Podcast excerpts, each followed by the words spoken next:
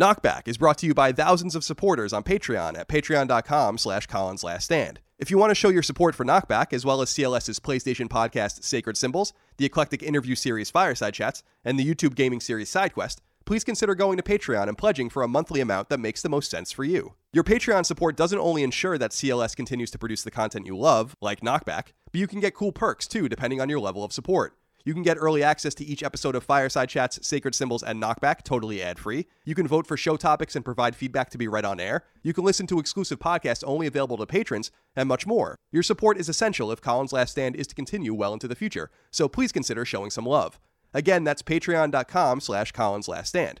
Thank you for your kindness, generosity, and support. Without you, CLS wouldn't exist. But enough of that. On to the show.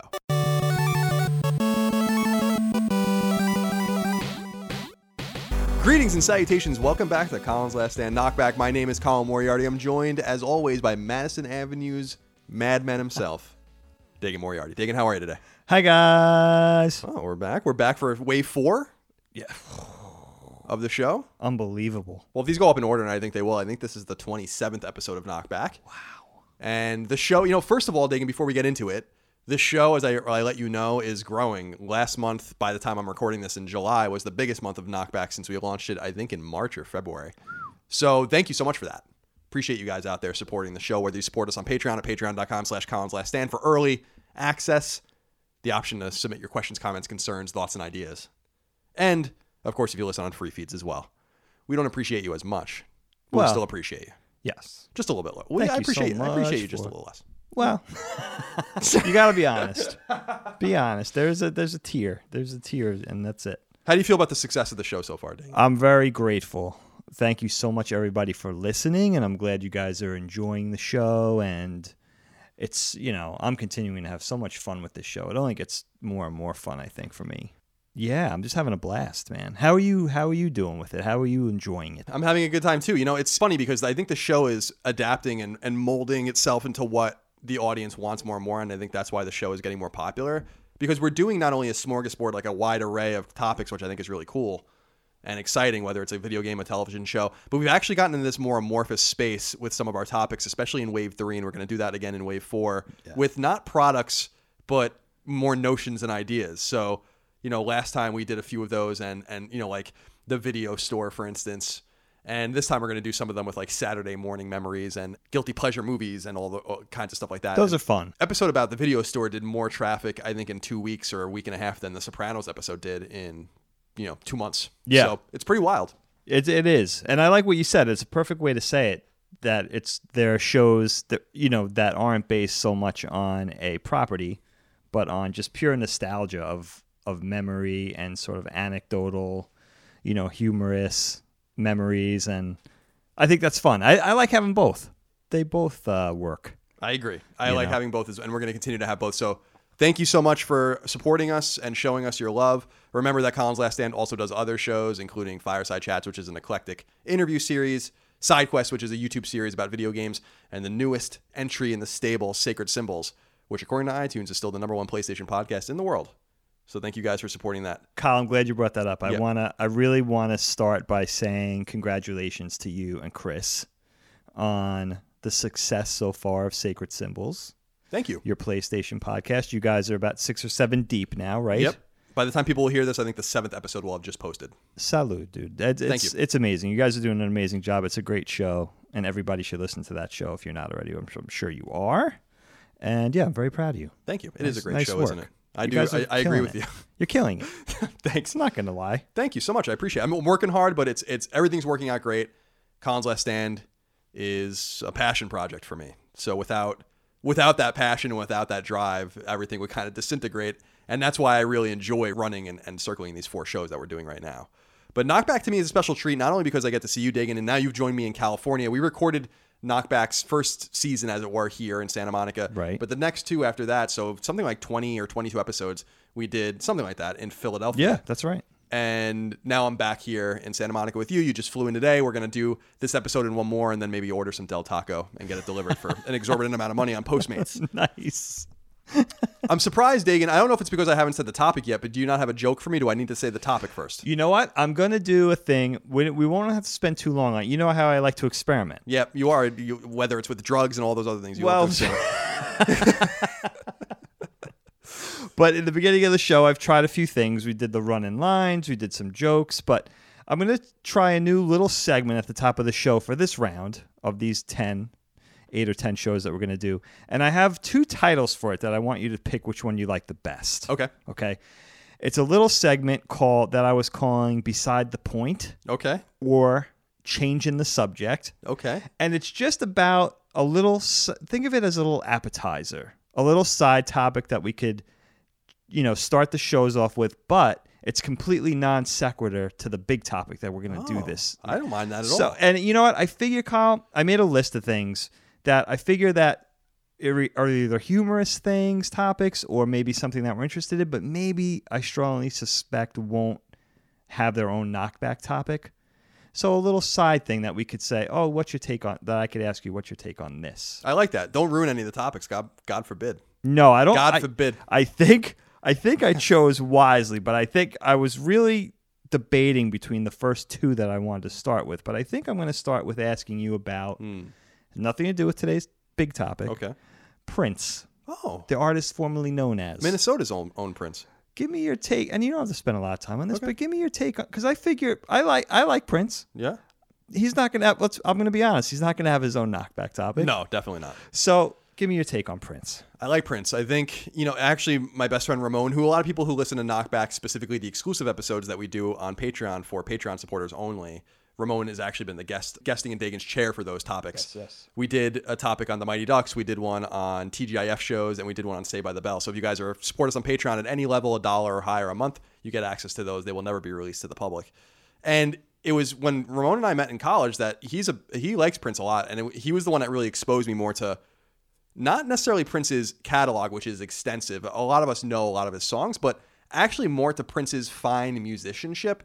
And as a younger rock fan, I never really realized that he's an incredibly well respected musician. It's not just about how good his records were or the zeitgeist at the time around Prince, but rather that he's actually incredibly sophisticated as a musician. So that's my take on it. And I was profoundly sad when he died because I felt like his production and his ability to shepherd artists and do things of this nature was actually quite profound as well. So, Well said. yeah. How about you? What do you think of Prince? I love his music. I think his music it's a it's a perfect thing for knockback actually because I'm very you know being a, a child of the '80s, very nostalgic for his music, particularly of course the Purple Rain album, and the movie as well. What's your favorite song? What's your favorite? If you had to pick one track, this might be tough. I don't know.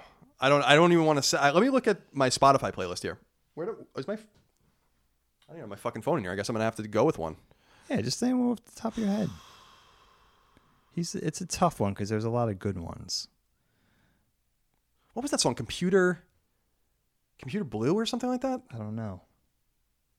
I think there's. I think that's the song I'm thinking of. I'm not sure. Fuck, I was I gonna had go "Let's Go Crazy" from from mine. Okay, that's fine. Love that song. That's a that's a great song. I mean, there's a lot of obvious choices you can go with. you Yeah. know, 1999 and all those kinds of songs. Oh, but I love that song. but I think that there's a song called Computer Blue, which I think That sounds right. I think might be on Purple Rain. Because that even comes up in the Dave Chappelle stuff. He oh, says it when in the like, basketball. Computer Blue, and he like shoots a shoots a basket. I think that's the one. Pu- Purify yourselves in the waters of Lake Minnetonka. Lake Minnetonka. so good. So what do you want to call this? Do you want to call it? What do you like better? Beside the point again? Yes, beside the point, or, or, changing the subject? I like changing the subject. That's more what we're gonna because call it. I like the apostrophe after the N and changing, which is very 80s. Oh, So not changing the subject, but changing the subject. well played. That's what it's going to be. And that resonates a lot with me right now because I'm watching 90210 in order. Yes, you and uh, Yes, you are. it's an arduous march. I'll tell you what. It Is really it? fucking is. Not always so pleasurable as you would think it would be. I took a video for Erin when she was in Massachusetts visiting her family. It was an early episode where David gets into a fight with Brenda or something like that, and it's one minute, sixty seconds, Okay. and it's so funny, dude. How like how dramatic and up and down and crazy and emotional, and and how much it changes just in that sixty seconds. It's really funny. David may Soap be the weak link of that show. Would you agree? you know, I, I hadn't seen, I don't know that I'd ever really seen the first season. I watched a lot of 90210 with Dana, and I watched a lot of hmm. our sister, and I watched a lot of 90210 in high school because it was on in order on FX after school for like several episodes a day, and I would just sit there and watch it. and, you know, I don't know why. So I've seen a lot of 90210. Some of it I've seen it twice already, but I don't know that I'd ever seen the first season. And David is so much younger in real life and in the show than everyone else. He is. I didn't realize that Andrea, who I can't rem- remember her name, was 29 years old Yeah. in the first season.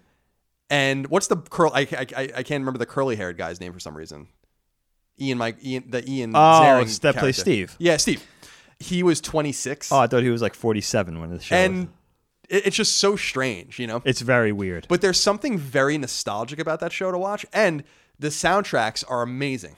Like they're absolutely amazing soundtracks, dude. I'm telling you guys, like go look at the first season, all the songs that they play in the first season. It's unbelievable. Meat puppets and all this random ass shit that they like Hmm, that's interesting. that they somehow retain the license to. so nine. It's a very 90s time capsule. Yeah, 19 specifically that season 1990, 1991. Wow. So it's, it's the turn of it. It's Yeah. really the turn from A lot 80s of great hip hop and weird ass shit going on, dude. And that show is so over the top. Like there's like a there's a valet parker at the school and shit. I'm like, what? Yeah, they're like one of the first scenes in the show is like I think Steve driving up to the valet at Oh the school or whatever. Did I ever tell this? Did I ever? I don't want to stay on this for too long, but Yeah. did I ever tell the story that the woman who played Andrea almost ran me over when I lived in LA? No.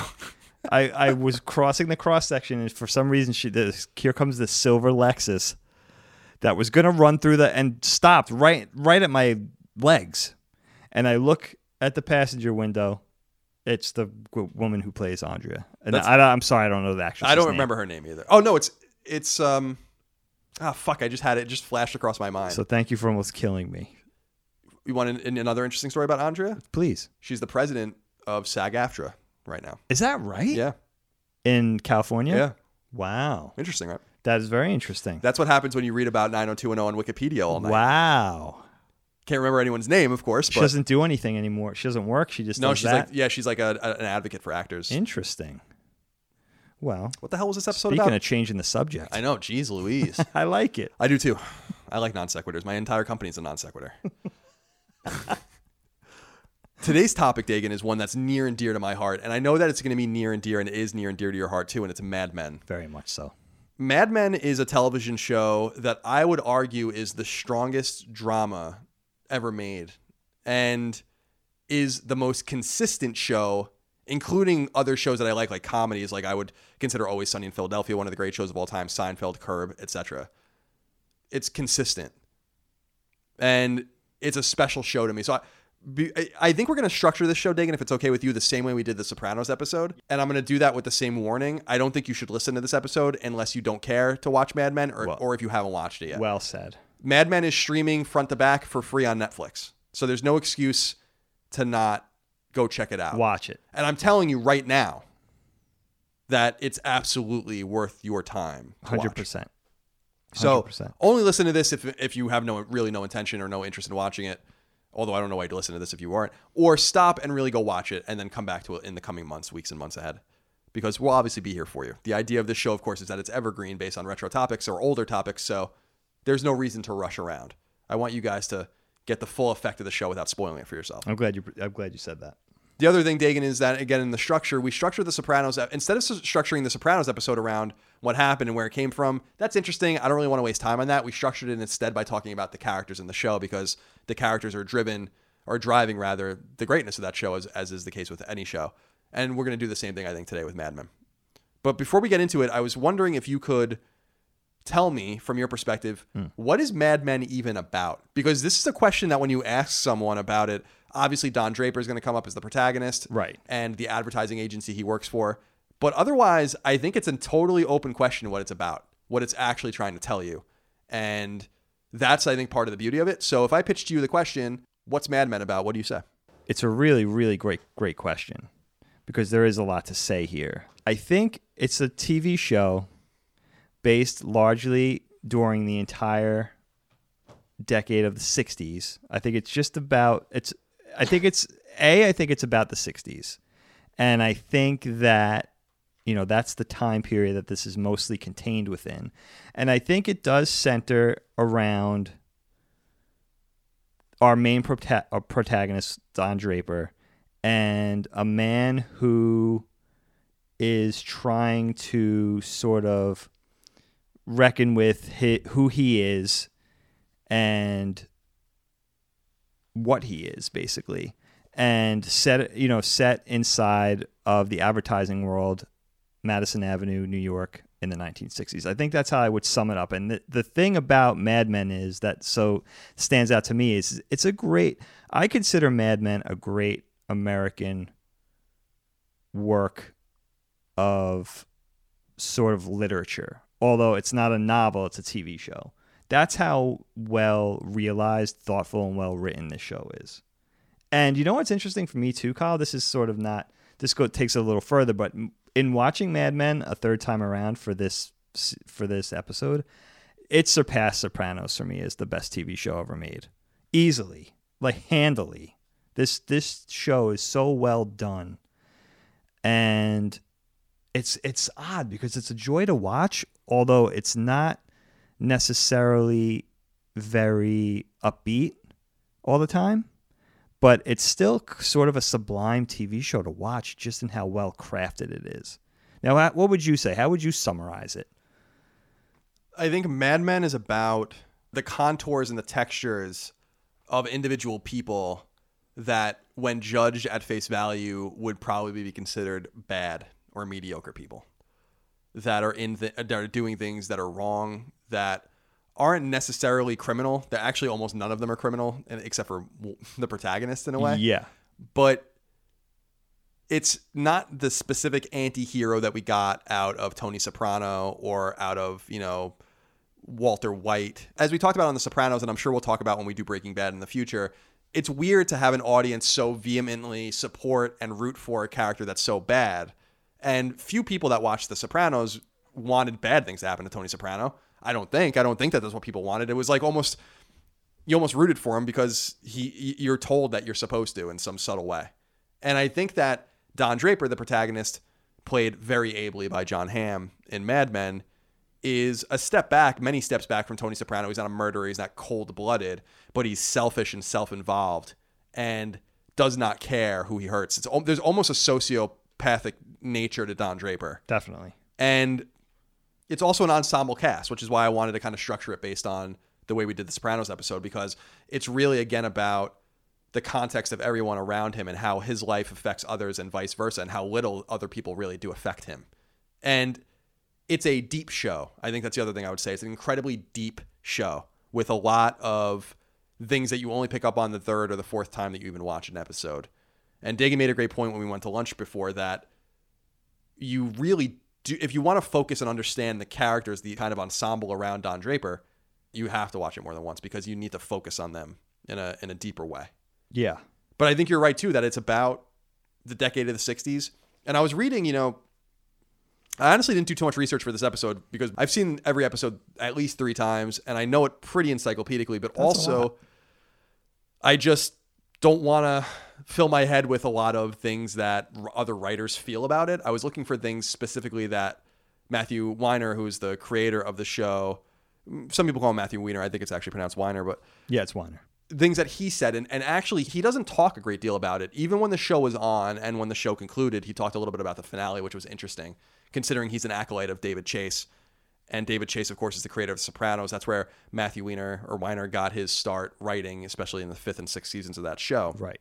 And he said something really interesting. This isn't verbatim, but he basically says that the show is about liberalism giving way to conservatism and how the revolution of the 60s fails.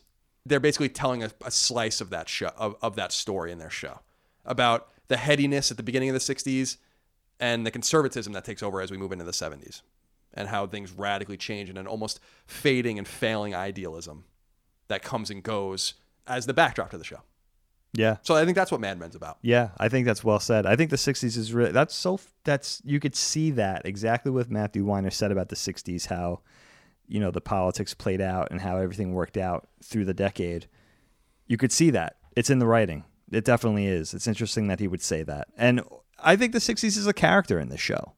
You know, the '60s is definitely a character in the show. The show centers around as stylish and as sort of glossy as the show is and obviously everybody knows it as like such an amazing, beautifully done set piece as far as the settings, the costuming, everything about it is very, very painstakingly realized to be the 60s.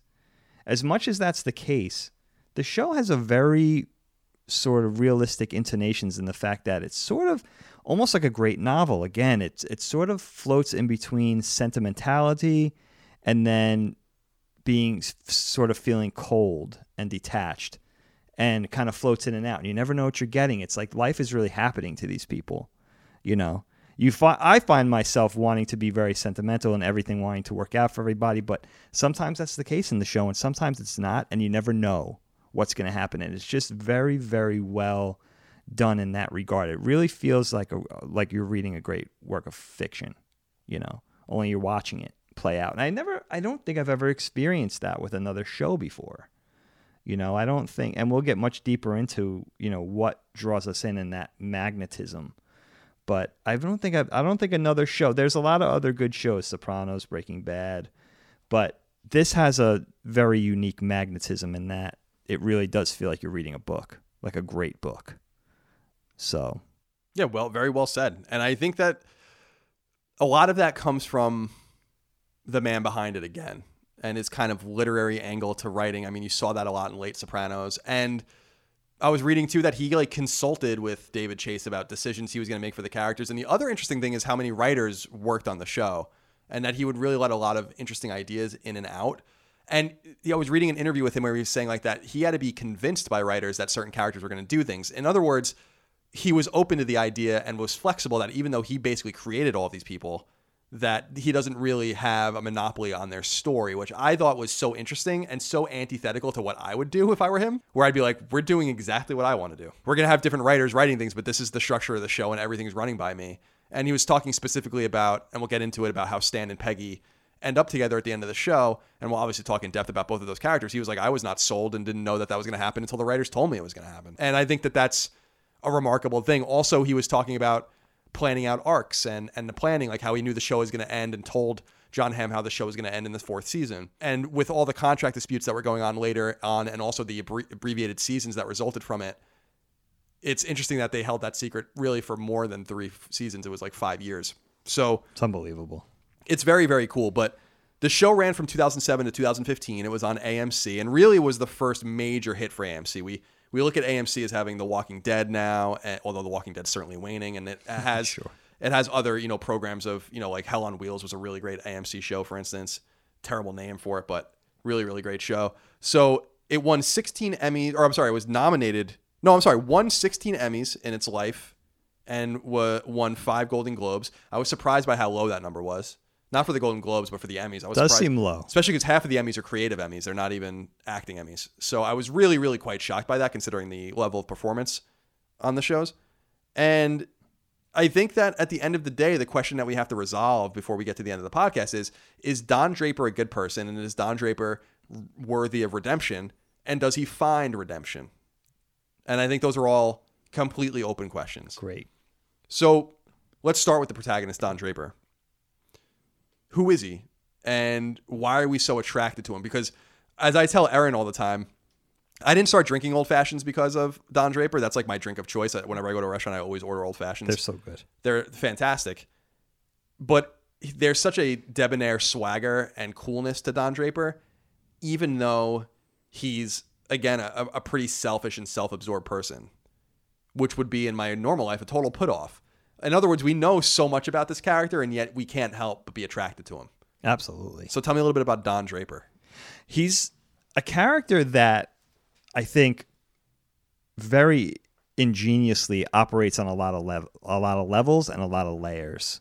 Because first of all, Don Draper, as we know him in the show, is a powerful advertising executive. He's a creative director at a relatively big advertising agency in the heyday of advertising in the mecca of advertising, which is Madison Avenue. And before you go any further, explain a little bit about. We're New Yorkers, so we're familiar with it, but explain sure. Madison Avenue and kind of the importance of where that is in Manhattan and kind sure. of the role that that place plays.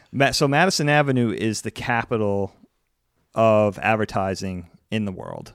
That's where all the advertising agencies all the big New York advertising agencies exist. Not that there's not advertising in other places, of course there is, but New York is the mecca of that. And Aver- Madison Avenue is where all those advertising, and still are a lot of advertising agencies existed in Manhattan. And that was the capital. But more importantly, the 60s was the heyday of this. This is what this was advertising's big lead in to being the most important because when this show starts, advertising, advertising, especially on TV, is only about 10 years old.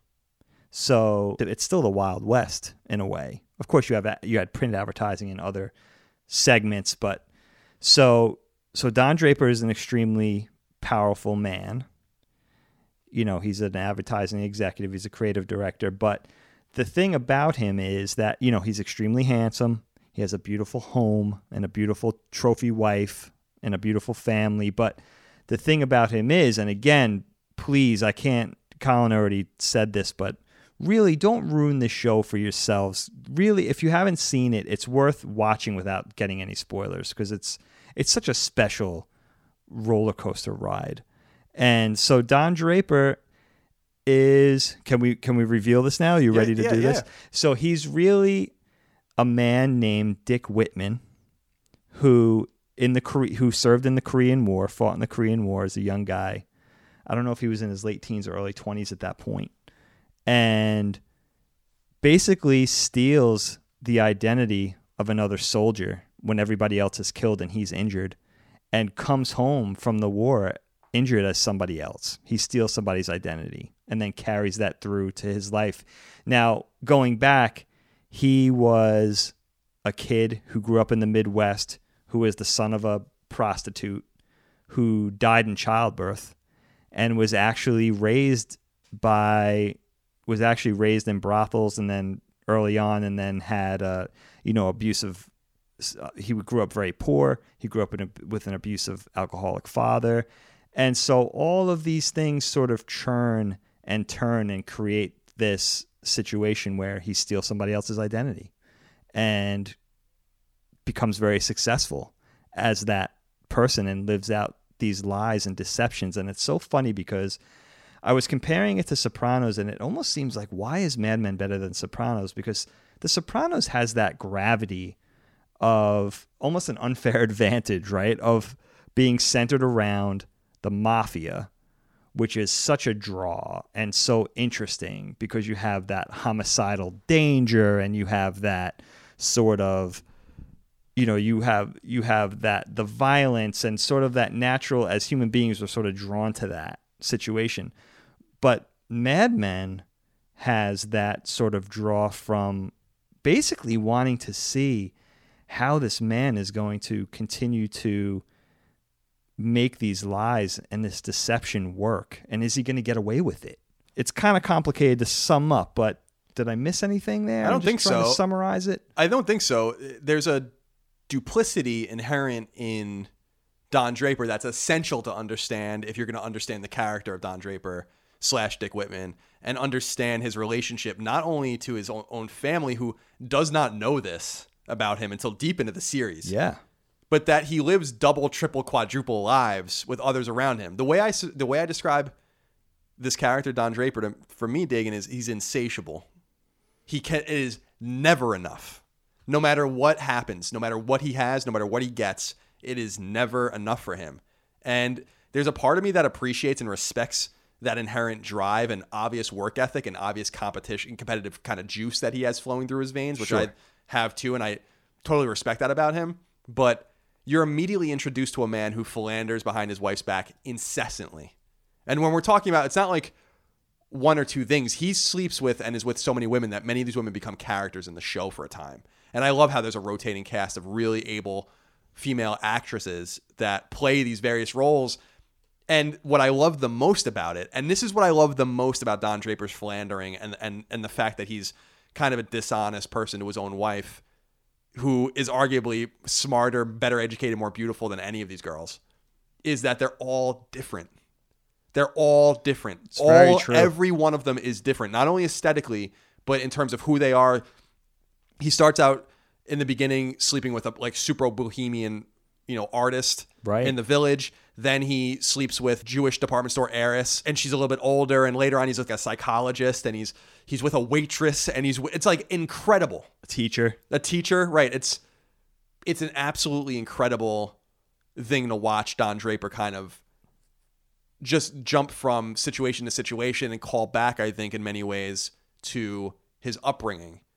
And you learn about how he loses virginity in brothel, and you learn about all Yeah. these kinds of things and how he looks at sex as an escape.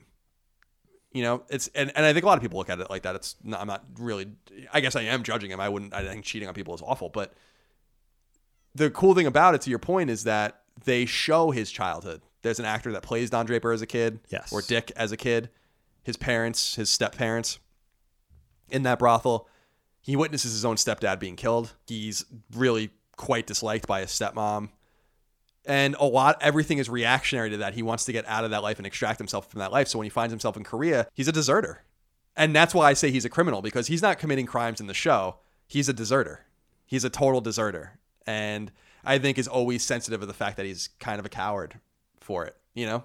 Now, easy for me to say as someone who was never in combat, Korea is a fucking hairy ass war, you know. And I, as you said, all of his or many of his people around him died. Yeah, and they show some of it right, in flashbacks. right. So, you know, he's a remarkably dynamic and interesting character in which everything revolves around in the show. And it's funny how he has positive or adverse effects on everyone around him and no one around him affects him at all. It's not till the very last season when he has starts having an existential crisis and you think that he's leading himself into killing himself, which I think is what the whole season's about. Absolutely. And then he gets redemption. And it's the ultimate David Chase inspired Matthew Weiner, fuck you. Like he literally ends up better off at the end of the show than he began somehow. Oh, it's gonna be so cool! I can't wait to get there. If you're familiar with the show, and when you guys watch the show, who who of those of you who haven't seen it, the question was through the seven seasons. What you know when you watch the intro, was this sort of foreshadowing the fact that this man is going to kill himself? And you'll know what I mean when you watch the intro. You know, was this? And that, that was always the thing with me. You know, which I always thought was such a brilliant thing. Did this did this writer have the audacity and the balls to actually foreshadow how this is going to end from the first minute that we ever saw the show? How brilliant is that? and it still works on a brilliant level to me it operates still in brilliance in the fact of it had us guessing thinking that the whole time but we'll get there but you know in order to flesh out it's sort of hard the show has so many characters and so much texture as you said earlier that it is hard to sort of put it in order from a to z and we'll flesh out the show and the other characters and especially don as we discuss it more and more we'll build it up but he's such an interesting character in that he's he really is presented literally as a masochist because he likes to get beat up a little bit while he's having sex. And sex is a medicine for him. But isn't it interesting that this man sort of has a second lease on life? He does this these hideous things, he steals somebody's identity. He gets the not only that, we'll get more into this, he gets the blessing of the man's family, right? Yep. Which is a totally amazing Becomes left turn in the show. Unbelievable, mm-hmm. right? Unbelievable. Another unbelievable, brilliant part of the show. when the show just moves to California suddenly. Right. R- But you know what I mean? He gets a second lease on life. He gets he achieves great success. All of his dreams come true. He gets everything. And still can't almost in a masochistic masochistic way refuses to hold it together. You know, through his basically it is really through his womanizing. Because you know, it's like Scooby Doo. It's like I would have got away with it. You know, if he just sort of stayed on the straight and narrow, there was no reason for him not to have everything, you know? And it's very interesting that to me that Don Draper's ver- a very principled creative director. He's very principled in his work and what he does and what he's talented at for a living, which is being creative, you know, and making a lot of money at that. But he has no principles all his principles are saved being a creative director, and he has no principles for anything else. Which Very well put. Very striking to me in the show. So where do you want to go next, Kyle? There's so many different avenues we could explore here. I think since we're exploring the depth of Don Draper as a human being and not as the creative director of Sterling Cooper and later on all the different permutations of names that the, that the firm takes as the show goes on, Goes through a lot. I think it makes most sense to stay with his family, and so I think we need to explore Betty Draper, hmm. played by the very lovely January Jones. And Betty Draper is college educated, which is not rare at Yeah. the time, but unusual at the Yeah. time. Oh yeah.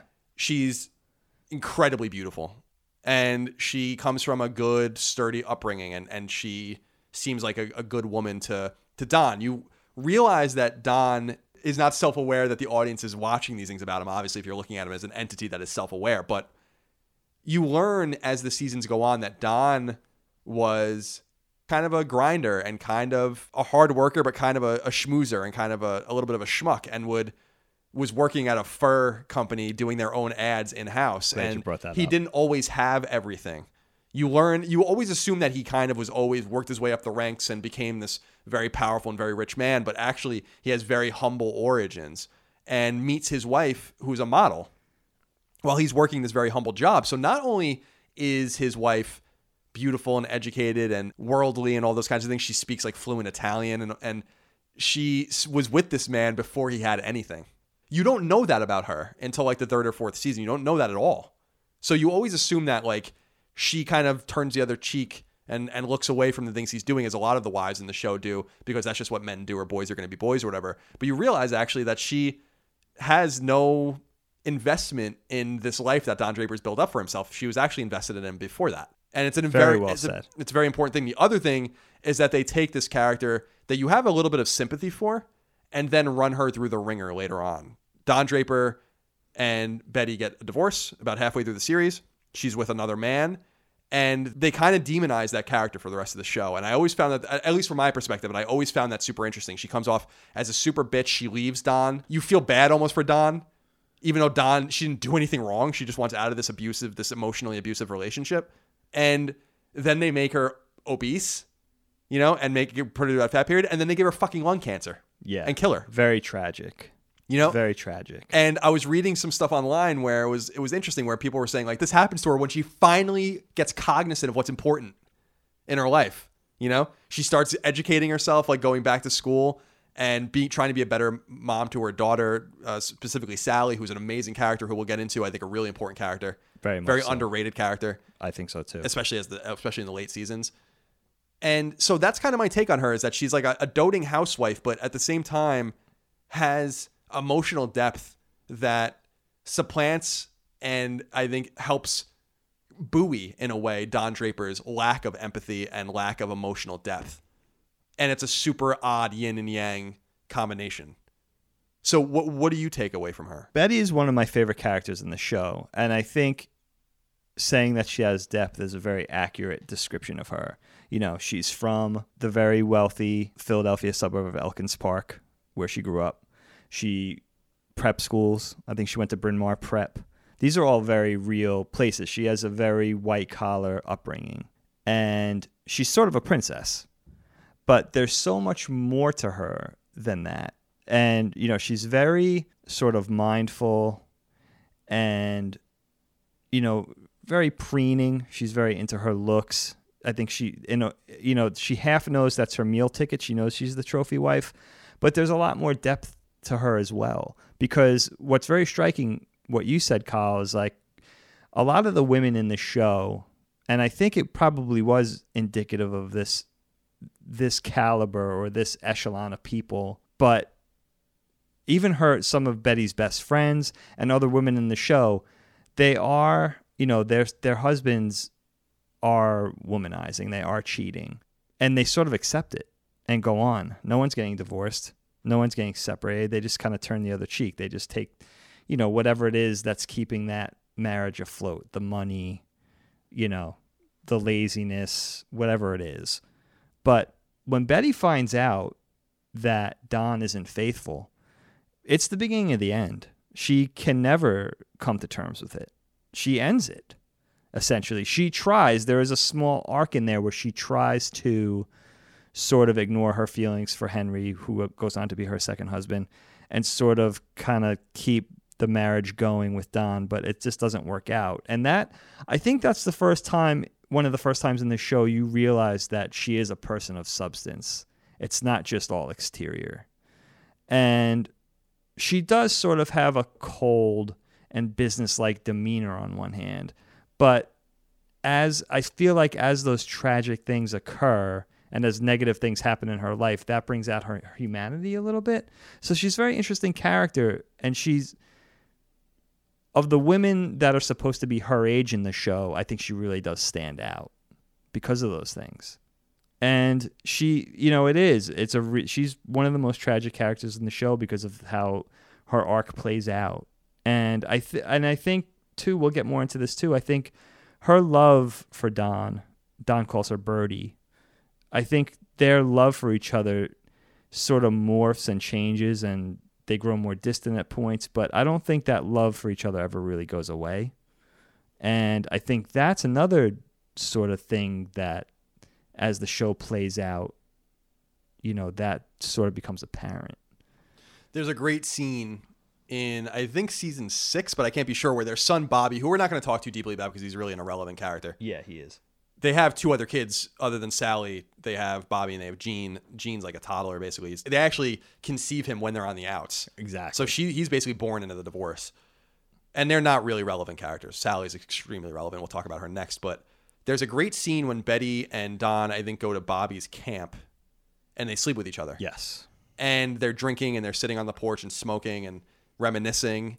And it's a really remarkable and quite touching scene and quite touching episode because you do get these vibes that neither of them ever moved on and that Don knew that he could leverage his good looks. You know, men, you know, Aaron and I were just talking about this. Men and women are on these different looks trajectories. A lot of men become amazing looking compared to the way they looked when they were 20 or 30 when they're 50. Right. They get distinguished. Right, exactly. Right. And Sterling or and Roger Sterling is an amazing example of that. We'll talk about him because he's a really great character. Great point. That's a that kind of represents that. He's even older than Don.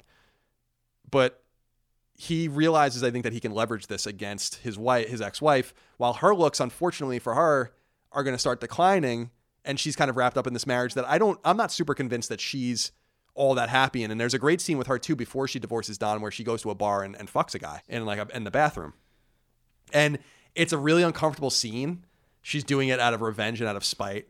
And it's super bizarre and out of character for her, but shows that she has some like fallibility in her too. And I, I always really enjoyed those two scenes in the juxtaposition that shows range in her temperament between accepting, loving, nostalgic, whatever the case might be, and vindictive and understandably angry and tit for tat and almost Hammurabi like in terms of eye for an eye, you know? She becomes a less relevant character as the show goes on, I think, to the overall arc because it, the show really is about Don, and since she's out of the inner orbit, she becomes she gets knocked. It's like a planet getting knocked out of orbit. She's kind of just on the periphery now, and it becomes more about others, including a lot of transient characters. But it actually focuses much more on Don. Like Don, the spotlight grows on Don the sh- more the show goes on. So I really enjoyed her character and I enjoyed the interactions that she has with her family because it gives it a little bit more depth too. Her brother, eh, who's played by Eric Ladin, who's the actor that played Cole in the Infamous games, is Oh, I didn't know that. yeah, he's really he's also in The Killing, which is another AMC show. He plays her brother and he her dad who has like Alzheimer's is in there and it's a really interesting they they they, they give you just enough to keep you engaged with her. They show her gossiping with the neighborhood women, the woman, the widowed woman, or, or the divorced woman moves in across the street. There's Yeah. all sorts of things that show all a whole range of emotions for her from pettiness to enlightenment. Absolutely. And her friend Francine, who seems kind of like an irrelevant character, but especially in the throughout the first 3 seasons, that's the perfect Here's a woman who's in the exact same situation as Betty. Wealthy husband, same neighborhood, family, husband is a philanderer, but Francine sort of maintains the status quo and sort of becomes ba- ba- basically becomes a you know a punching bag for her husband. Not literally but she takes everything that's doled out. Whereas betty it, undergoes the exact same thing and handles it a different way so it's it's kind of cool to see that those two play off each other you know and um, it shows you the difference of betty compared to the other women Absolutely. I think at this point it would make the most sense, as I said earlier, to segue to Sally. Sally Draper is in the entire show played by the same actress, a little girl who I think just turned 18. I was just reading about her. I'm like, was she older than she was supposed to be? But she was actually, she was born in 1999. So when the show began, she was literally eight years old, you know, and when the show ended, she was 16. So it, she was actually playing her range, which I thought was really interesting. That is cool. And Sally goes from a lisping, annoying character that has no relevance in the show, and I'm not entirely convinced that they intended on her being relevant. Yeah, I don't know. They probably saw range in that actress. I have it written down here because I never knew it. Her name is Kiernan Shipka. I think that they probably saw a little something special in her and maybe wanted to uh, kind of elaborate on her character. Maybe it was always in the cards because 99% of the focus on the children is Sally. The other, the boys are like not even relevant at all. No. And I become really enamored with Sal- what Sally's character represents, which is Don's conscience. There is an amazing, perhaps one of the most amazing scenes in the entire show is in I think season six or season five, when she walks in on her husband or on her dad having sex with someone. Yeah, it's heavy. It's really, really incredible it's brutal. because not only is she seeing her dad in the act, she's seeing her dad cheating on his new wife, Megan, who we'll talk about, and totally laying bare the very character of the man who she, I don't want to say looked up to, but kind of tolerated and wanted to kind of please Yeah. and realized that she was of the same gender of the people that he abused the most in his life. I still remember seeing that scene for the first time and being like, and like saying out loud, like, "Oh my god!" It almost reminds me of like the Red Wedding in Game of, of Game of Thrones or something, where it's like it's a thing where you have to, you're exacerbated. You can't believe it. She walks into the apartment and there they are, and the reaction to the woman, like she starts crying. The woman that you know that he's cheating on her with, who's the wife of a of a doctor, a brain surgeon. yeah, they live in the building. Right. They're friends, Right. actually. Exactly. It's a totally sadistic. Ooh, it's, it's it's- the most sadistic relationship he's in by far Definitely. in the show, and Agreed. and one of the longest running ones too. And then Sally changes. Like Sally's like a problem child, and a lot of it is played through the lens of her friendship that also lasts throughout all the years with Gl- this guy named Glenn, who's an amazing character in his own right. This really misunderstood little boy who has an almost I don't want to say perverted or inappropriate, but a an untoward relationship with Betty. Like starting at a really young age, Betty goes and babysits this little boy across the street, and he asks for a lock of her hair, and he get, and she cuts it out and gives it to him, and he basically becomes kind of low key obsessed with her Yeah.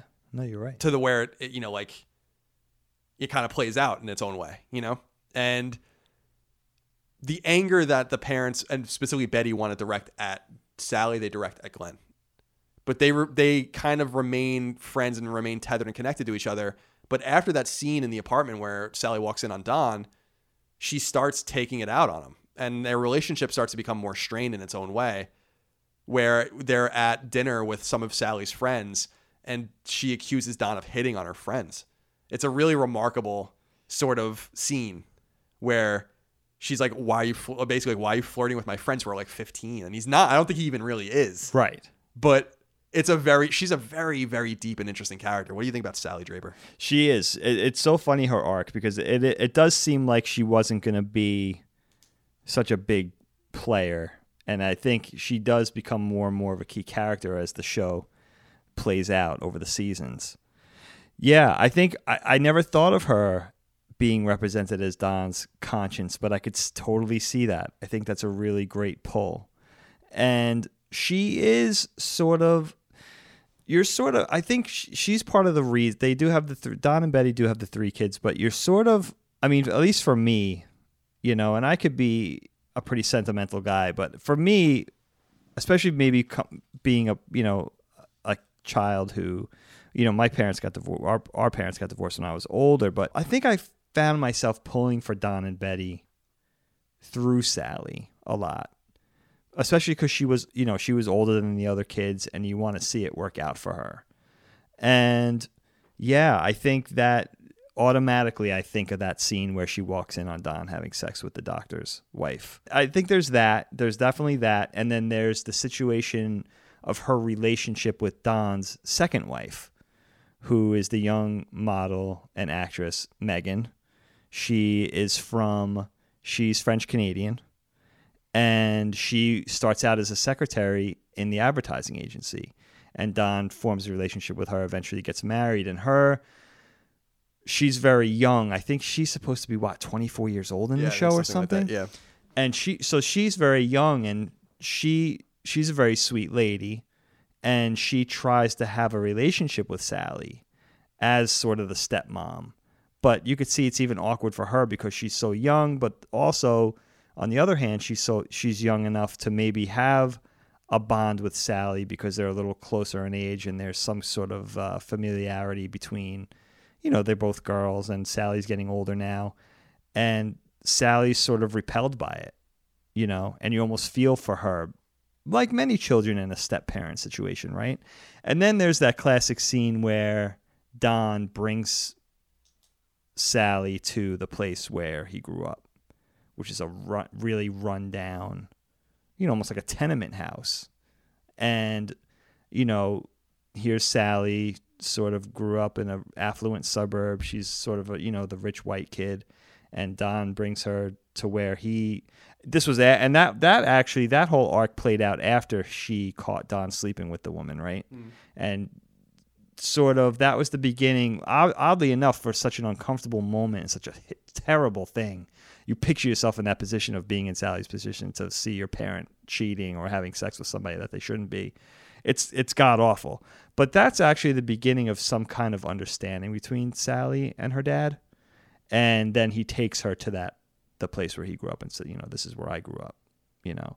It's, and which is the ending of a specific episode which is so poignant and that for me that's uh, she was always a she was really a great vehicle not only for herself as a character but for don's development especially during the second half of the show. And i think it also show i think sally also always kind of presented don in that mixed light because you know here's this guy who's just a hideous person in a lot of ways. You know he's not good to beat people. He's, he's sort of prideful. You know, he's he's cheating. He's hurting people. But I think they always showed him as a compassionate father. If you think back to the arcs of, especially early in the first three seasons, where Betty kind of wants him to be a more assertive and strict parent. But, and now this is before Betty knew who you know who her husband really was and who he came you know he was very mysterious with her. He he never told her a lot about his upbringing or anything like that. And he was always sort of hesitant to be more strict because of you know being aware of how he grew up and being afraid of his father.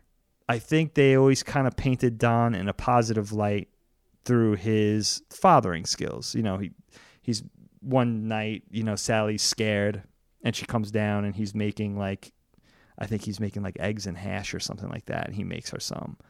Or you know he goes in and kisses the kids at night when he comes home, even if he had a rough day, or you know what I mean, that type of thing. So I think she was always a vehicle too to present him in a more positive light.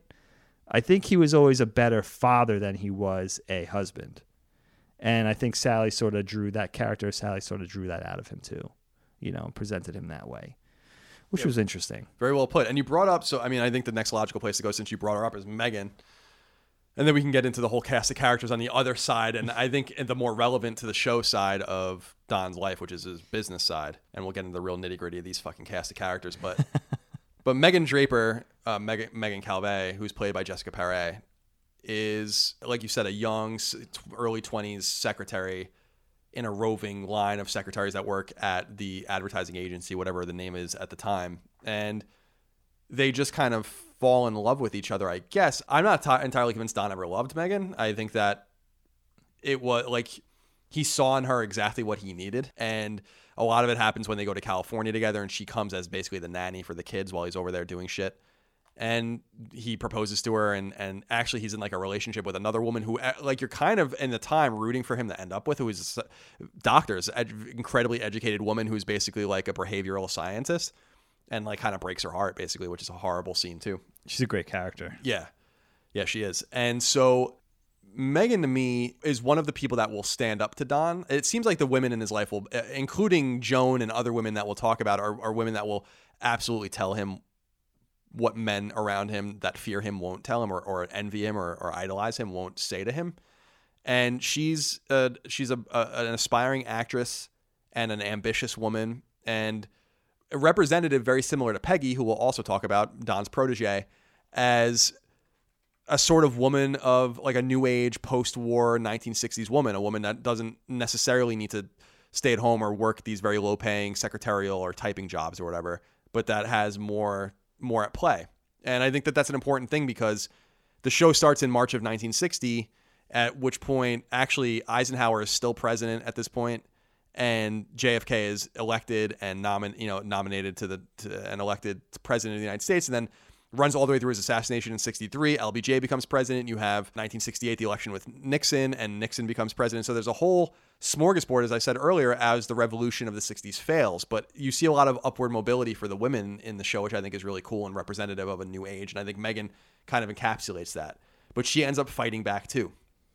And she does it way fiercer and way more formidably, I think, than than Betty ever did, which I think makes her a super interesting character. Yeah. So what do you think of what do you think of uh, of Megan Draper? I always liked the character. I think she's inherently a very sweet character. I think she really did care about Don. It's interesting that you you put it as far as I'm falling in love. I think it was a little bit of a slow burn because it seemed like she was just a secretary for a while, and their sort of romance. I remember being surprised at their romance. It seemed a little unexpected at first. You know, I don't want to say suddenly because the show is always thoughtful. I don't think there's ever been a point in time where the show wasn't thoughtful about something.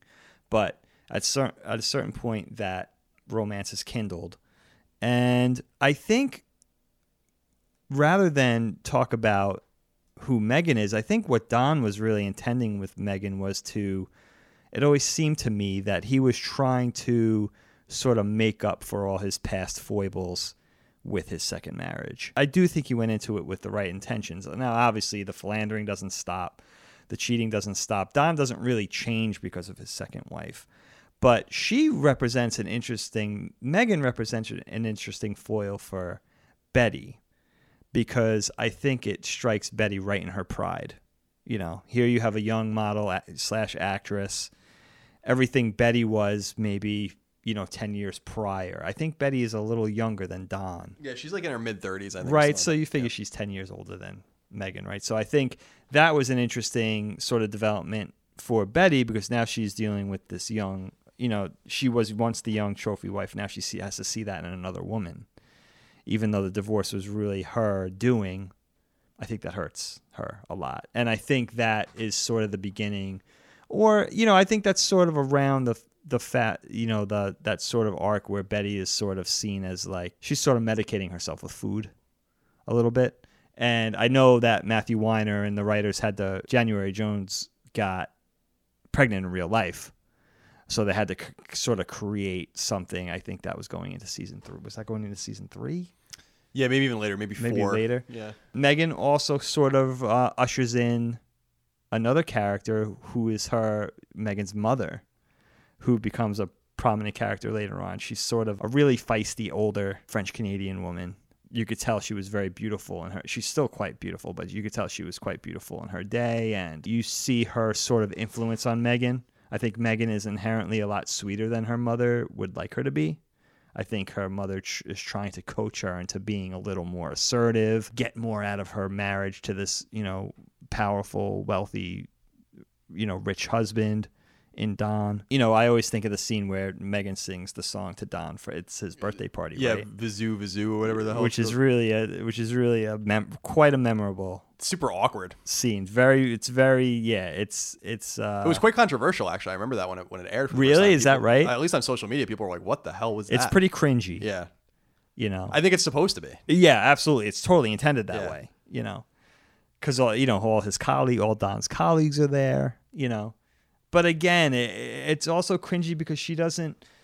I almost feel I don't want to read too much into it, but I almost feel like Megan isn't really trying to be seductive. I think she's just re- I think there's a sweetness, you know, that doesn't quite blend in with who she is and who she's with. Who you know, who she's with and who she's surrounded by. And in a way that makes her a little bit of a tragic character. She's really a charming character. She's a little bit of uh she's a little bit of color and positivity and especially in a part of the series that's seems a little darker. Well, we've gone about an hour or so and have not even touched, I think, the major portion of the show, which is Don's professional life and the people that he deals with there, who obviously play prominent roles in the show. Oh, they're so so good. And I want to start with Peggy Olson, played by Elisabeth Moss, and Elisabeth Moss is awesome. And I, I like Elisabeth Moss' connection to a few of my like favorite or some of my favorite shows.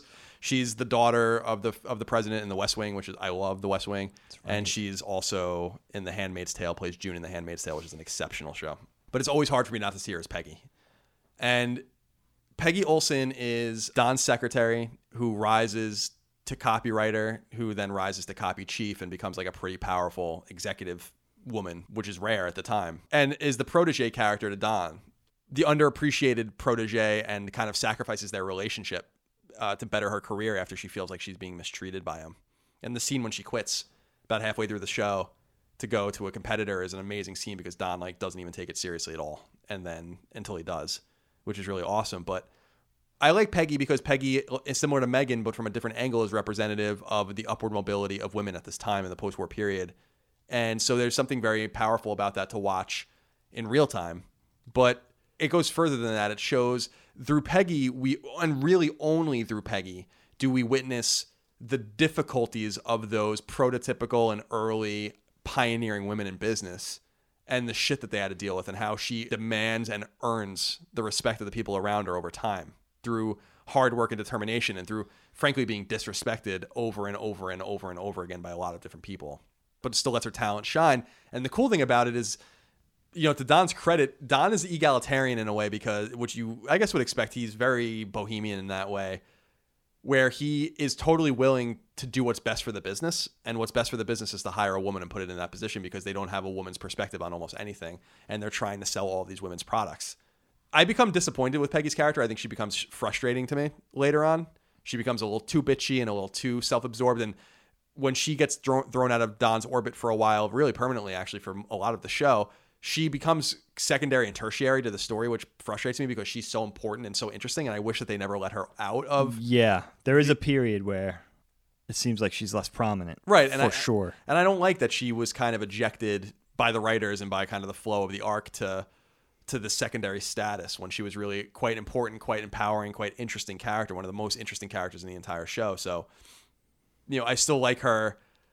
I still like her story though, and I think that it's a really fascinating glimpse into the life and times of a similar, you know, hopefully many similar women that were that were climbing the ladder at that time when no one before them had ever gone. And so it was there was a level of danger and intrigue about that. And and we saw it all through her because the other women in the show are either the wives of various characters, secretaries or friends and the only other powerful, really the only other truly powerful woman in the show is Joan, who we'll talk about. So talk to me a little bit about Peggy Olson. The secretary, you know, eventually turned protege to Don, as you said. You know, very interesting arc, and I think that she presented early on a character to root for. Now, if you go back, you know, here's the Catholic girl from Brooklyn, very traditional upbringing, not at all Manhattanite, you know, decidedly unsophisticated. And I think you made a great point, Kyle. She's seen as sort of being, I don't want to say, mis- I'll say mistreated and abused in a way by various men throughout her trajectory on the series. Now, it starts back with, I, I had forgotten about this until I rewatched it a third time, the Colin Hanks character of the priest who's a friend of the of her mom. You know, Peggy. When we meet Peggy, she's living with her mom and her sister in Brooklyn. She's already working at the agency, but she is a secretary.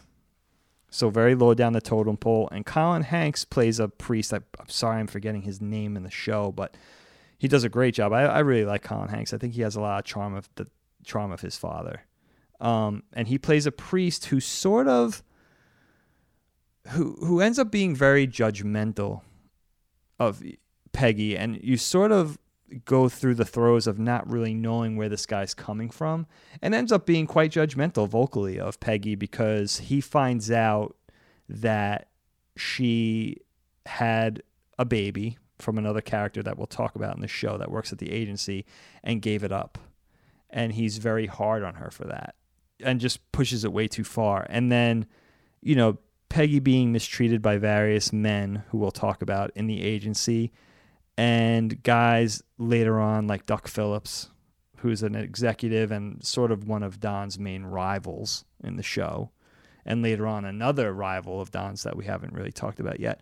But mostly the we're rooting for her because she's dealing with Don. And Don is very hard on her. I think it would be overly sentimental to say that Don was hard on her initially because he wanted to see her rise. I think Don was hard on her because he was hard on her. And I think eventually when her talent as a writer and as a creative is extracted and Don sees that, I think his riding of Peggy, quote unquote, turns into a more constructive thing. But I think initially it's not. I think initially he's just being a dick, you know. And I think you're, you're naturally rooting for Peggy through that. But again, this show, like a like any great work of literature, it's not overly sentimental because Peggy is not presented as this perfect person. Yes, you're looking, you're watching her rise, you're rooting for her. You know that that's not, you know, being a copywriter and eventually being a copy chief in a in a fairly big advertising agency is not a big thing. So for her to achieve that is such a marked accomplishment, and you're rooting for her. But over the course of her path there, she's not perfect. She's messing up, and you know she does things that are that are strange. She takes odd turns. You know, she goes too far. You know, she sleeps with people she shouldn't sleep with. She says things that she shouldn't say. She acts catty to another office employee. Again, in a great work of literature, there's a lot of gray. She's not just a good guy. You know, and I think that's what makes her an interesting character. And I think eventually they do push her too far in the other direction of like being the empowered now she's the empowered woman and instead of taking her power and embracing it and helping somebody else out she's walking through the hall with a cigarette in her mouth and a and a racy painting that she's going to hang in her office. You know what i mean? But she's purposely pushed that far because again this is not an overly sentimental thing. People are people. People take it too far. People take their power too far you know people forget where they came from. And i think she, she's a great character. I think you said it very well earlier that she's a, she's a character that's very easy to get frustrated in because you want to see her trajectory sort of clean and goody goody, but it's not, and it's not for a reason because she's a human being and she's presented that way, and I think she's a very important character. She's definitely one of the most the five most important characters in the show, and Elisabeth Moss is brilliant. She's just she plays that character so perfectly. I think the one observation that I made above all else with Peggy was and again, it's a similar observation to Joan, who uh, I, I, think it will make sense to talk about next, who is an amazingly dynamic character. Great character. Is she's one of only two women, women, like I said, that Don ever respects. And it happens to be that the two women that it's not that they never had to try to have sex with Don. Don never makes a move on either of them ever. Yep. At least you never see him do it. Maybe it's written in, so I don't think it is. Like that he never makes a move, and it's it's drawn in stark contrast to the fact that a lot of people assume that the only reason Peggy even got to her position was because she she slept with Don. And it's something she has to carry with her, even though she didn't. And and the interesting thing is, she, she never really overtly denies it. No, she jokes about it. But she literally never did. Like, she literally no. just had this unique insight, a unique female insight that they really desperately needed to sell a specific item, whatever it was. And then she just remains relevant to them because of that she's the female voice that you need when they're selling bras and they're doing department store shit and all that kind of stuff. Like these other people have no idea what they're talking about. They don't know how to sell to a woman. And so there's a res- it's really she re- Don respects and almost fears Peggy in a way because she, he he could have totally had her way with you know his way with her.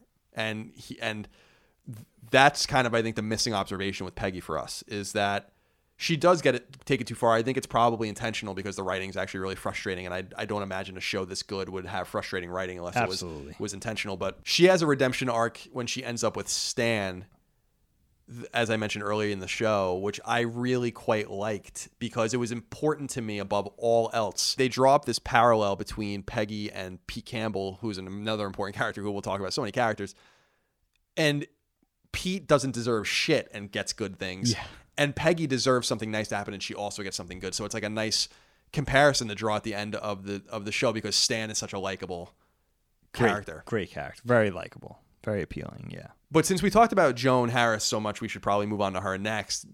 Joan is interesting. She's played by Christina Hendricks and is classic buxom bombshell. Yes, bombshell is perfect. And again, not trying to be crude in describing her, but just a busty beautiful, pinup girl from the era. Very indicative of that era. It's hard to tell like could they have gotten the casting better with any of the characters. You wouldn't know because you wouldn't know any different. Can't imagine them casting a better character than No. for for for Joan. Absolutely not. Joan is kind of like the head secretary and actually becomes another empowered woman in the show who ends up owning a piece of the advertising agency when she jumps on a massive grenade by sleeping with a client, which is one of the only truly untoward things, like truly, truly untoward things that's actually ever happens in the show on the business side. And she is independent and is in this sort of roving love affair with one of the partners, Roger Sterling.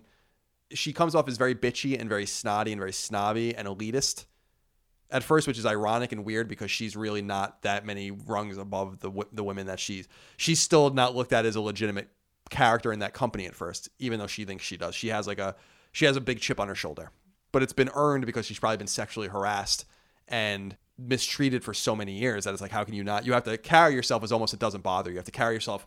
She carries herself with her chest out and her shoulders high, and she's always looks the part. But it's kind of a facade. There's a lot of pain and a lot of uncertainty and a lot of frustration underneath the service for her. I like that. And I always really looked forward, especially my first run through the show as I was watching them as they were coming on. I was always really looking forward to Joan's scenes because you never really quite knew what you were going to get out of her. There's a lot of dynamic situations that Joan finds herself in, and she's just she's a, almost a motherly figure in that she she plays a different role for different characters. For Don, she is the the consoler and kind of like the I'm going to take care of what you need to take care of. Do you need an apartment? Do you need an apartment furnished? Do you need you know like all those kinds of things and she takes care of Don, you know, but with Roger, she's there for him emotionally and Roger is a mess and she she needs to kind of be there to pick up the pieces, but for her own husband, she's kind of the doting wife even though she's super, you know, her husband ends up being a, a, a military doctor who goes to Vietnam and she's kind of like the doting wife, but there's a layer of frustration under the surface that is immediately met with every one of them, and she's not afraid to let them know. She has no fear of these men, none. And I think a lot of it has to do with the fact that, frankly, she knows what she's working with. You know, I think that she she understands that in that 50s and 60s environment, the sexualized, inappropriate environment that she came up in, that she got far farther than maybe some other women did because she was more willing to play the game and then she didn't want to play it anymore. So she's a she's a super interesting and important character throughout the entire trajectory of the show, and I've always I always really enjoyed her, and I do think that Christina Hendricks did a, such a wonderful job of of representing Joan in a way that was totally believable. Joan to me, and there are other characters in the show that really feel this way. Joan to me feels like a relic of that time, as if they just extracted her. Really, very much so. You, you, you nailed it. Yeah, absolutely. She's a character that really rings true, you know the office manager you know and you could see i think that's really well said i think you could see that there's a lot of pain in her course of getting to where she got you know that she is in charge of the secretaries but she's really just an office manager but she's considered very important there and oftentimes you know she she really rings this way to the viewer but she's even referred to in the show as a very marilyn monroe-esque type and she is you know and it's interesting. I can't, you know, it can't be it can't be overstated. She has a sexually she ha, when the show starts, she already has had an ongoing sexual relationship with one of the founding partners of the agency in Roger Sterling, who we haven't talked about yet, so we won't talk too much about that yet, but that's a very big part of who she is and how she's presented to us initially. And she does sort of conduct herself with a cold air, especially to the other women in the office. But I, I think it is in, an, in almost a strict motherly way. I think you kind of nailed that. But it's isn't it interesting that she can't really Joan can't really escape those sort of sexist attitudes of men. And a few different things that stand out to me. There's an interim there's two main art directors in the show, Salvatore and later on Stan, but there's actually in between those two art directors, there's an interim guy named Joey who's not a very big character in the show. He's sort of kind of like a, a stand-in art director at, at the agency. He's there like a he's there I think part time, and he accuses Joan, and I think is subsequently fired because of this, but of like walking around like she's asking to be raped, you know, and then later on Joan is raped by her husband in the agency. You know what I mean? So I think it's hard for someone who there's it's a woman who sort of maybe got to where she got through using those feminine wiles, right? But there's so much more to her than that. But it takes her a while to get out from under that. Eventually she does, but it takes her a while to get out from under it. And I think that's what makes her very partially what makes her an interesting character. And I think her friendship with Don, you know, and you already said this, and this is very striking in the show, Peggy and Joan are the only two female characters in the show that really main characters that Don doesn't have a sexual relationship with or that you don't suspect that he's going to. There's a friendship between Joan and Don and that arc, that one arc that you already talked about a little bit where they're trying to woo a major automotive client. The agency is trying to woo Jaguar. And there's a question of, well, can Joan sleep with one of the Jaguar execs? Will that secure them the client? And Don goes to her in friendship and says, you know, I don't, you know, you shouldn't do this. It's not worth it, but it's too late. She already did it. It's a very touching episode because Don goes to her and sort of spills his heart and says, it's not worth it. We don't need them. It's not worth doing this, but it's too late. She did it. Right. And she extracts 5% of the company out of them for doing it. And what's ironic, that's a great point that adds a lot of layers to the various characters that are involved at the le- in the leadership position. Pete Campbell, who we'll talk about in a minute, Roger, who we'll talk about in a minute, Bertram Cooper, who uh, is arguably my favorite character. Cooper is an amazing character. He's great. There, Cooper actually has, I think, the most history. They refer to the most things that happened and how they got here through him. We'll get to him because I think he's a. I can't wait to hear what you have to say about him. Fascinating, fascinating character. But it's a role reversal. You would expect all the other guys to be like, "You don't do this," and they all wanted to do it and and Don's the only one that's like this is insane. He's literally the only one. And you know they're basically using her, and they and and I mean she's getting something out of it. I mean when they sell the agency, I think the second time she makes something like I want to say something like five hundred thousand dollars off of it, which Yes. at the time is something like seven or eight million dollars. So it's not like she didn't get anything out of it, and I don't know that she's really that full of regret ultimately. But it is a very uncomfortable, uncomfortable situation to see her in. And since we kind of root for and care for Joan as she becomes less bitchy and more personable, and you see how abused she is by her husband, how when you went to Vietnam for a tour, the the tour was typically 13 months at the time, and then you can come home. And he voluntarily goes back for a second term. And that's when you realize that like the men in her life just are intent just complete and she has a kid by the way are just completely intent on just fucking with her no matter what and then she realizes after this thing with jaguar and as she becomes more independent she doesn't need them she has more money than that doctor will ever have because he's also a hack he You know, is. He so turns out to be yes. he joins the military. I mean, not disrespect, no disrespect to military doctors. I don't know how accurate it is, but he goes to the military because he can't become a surgeon at a real hospital because he's not talented enough, and it's a whole thing that they play out. So, I like Joan, and I like I like that Joan more, and Peggy too, but Joan is a blurred line, gray character that that goes from personal to business in those two worlds that Mad Men revolves around, which is the Madison Avenue kind of era en- end of it, and then the more suburban end of it. She kind of plays in both worlds, which is cool to me.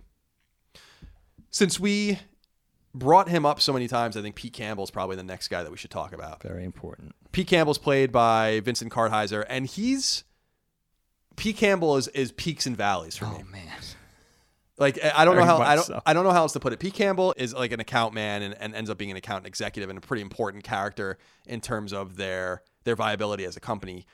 Basically, he's one of the schmoozers. He's one of the guys that like deal is the front facing person that deals with the clients, the intermediary between the art and the client. So he's out, you know, he's taking telephone calls and going to meetings and going to dinners and whatever the case might be. But in the beginning of the show, he's he's very junior and he's very green and he's very inexperienced and he he's one of the, another one of these womanizers. He's the one that gets Peggy pregnant Yes. and in, in like one of their you know in their only sexual rendezvous, and is the beneficiary of a lot of people doing good things for him, and doesn't really seem to understand that at first. He gets some of his biggest and most secure clients through his wife's dad, who is the father, by the way, from Clarissa explains it all. But more importantly, is is like a Clearasil and doing all these kinds of things and and gives him a lot of security. And also they give them the down payment on their apartment in New York City. And you know his wife is is is Trudy, played by Alison Brie, My favorite. Pete is a is an ever present character in the show, never goes away, but becomes, from my perspective, more likable the more the time time goes on, and is the unexpected character at the end of the show who redeems himself. He does. It doesn't happen for almost anyone. Don, Peggy, and Pete, I guess in an ironic way, are the ones that walk away better off than they were at the beginning. And then everyone else is kind of in stasis or worse off than than they were in the beginning. It's a great so, point. So what do you make of Pete? Because I, I feel like Pete kind of in, at times blends into the other male characters that are at Sterling Cooper and the other agencies that we end up seeing, but at Yeah. the same time is is actually really the foremost character of that group. Not only in terms of power and the structure at their company, but in terms of the way the writers kind of put him, you know, present him to us. Yeah. Yeah, I think I think that's well said, Carl. He's sort of like you know, he's in that whole field of the guys we'll touch on in the agency. You know, he starts out as a junior account man and he does sort of blend in with all the other younger, you know, sort of Ivy League turned professional, sexist, chauvinist males in the office, right? And make no mistake about it, starts out as a shit. I mean, he's a shitty person. He knocks up Peggy. He's mean to his wife. He's a philanderer. He is the one that goes to the heads of the agency about Don's real identity and tries to get Don fired. He basically harangues and sort of coerces a young au pair or nanny in his building into a sexual tryst through doing her what you initially think is doing her a favor. And I think the not to spend too much time on it, but this particular nanny, a German nanny in her build in his building, messes up her address of the, you know of the head of the household, the woman that she works for's dress, and Pete gets it replaced. This expensive dress, I think it's like a Hermes dress or something, and you think you know you think I don't know if this is season two or season three, and you think wow Pete's turning a corner, but the whole thing is to try to get this nanny in bed. The whole thing turns out to be to try to get this nanny in bed, and you know she she rejects him, but it was so well said. I think it was a Matthew Weiner interview that he talks about Pete and what Pete always wants, or it just never, every time you think it's working out for Pete, it's not really working out. What he really does want is to be, and his perfect place is to be a big fish in a small pond. And eventually, at the end of the show, not to spoil anything, but at the end of the show, he gets that. He can't be. He's not the guy who's going to be the head of accounts in New York. It's not. It's not going to be him he's not that type. He doesn't have it. But he can move out to the Midwest and be the big shot. Again, the big fish in the small pond. So he's a very frustrating character because he he could be very charming. And I think when you think he's turning a corner, you know, eventually he does get divorced from Trudy. They get back together again. So he does have a very, I think you said it very, very well. He has that sort of roller coaster sort of trajectory over the course of the show but a very important character and a very important character that you could see some of the other characters play off of because he's a he's a strong character. He's very cutthroat. You know, he's going to stop at nothing to get what he wants or at least he's going to try. And he presents that sort of peril for the other characters. So, I think that's what I always made of of Pete. I I always enjoy I mean this show works for me on two layers. I mean, it's just a great it's such a wonderful drama and character piece, but it's also set inside of a creative workplace, which I can relate to because I work in a place like that. And I was always very drawn into, the, for me, the most joyful and the most sublime parts of the show are those scenes that focus on the inner workings of the agency. And Pete was always a big part of that. He was always the centerpiece of that, really, or at least one of the centerpieces. So I always enjoyed his um his turn in the show. Imagine marrying Alison Brie twice. I- the other thing with Alison Brie, now, for those of you who don't know, those few of you who don't know, Colin and I are very big Alison Brie fans, and you've had exchanges with yeah, her she on tweeted social, at me once, which was funny. which is so cool, she watched a video I did and, and tweeted at me. which is so neat.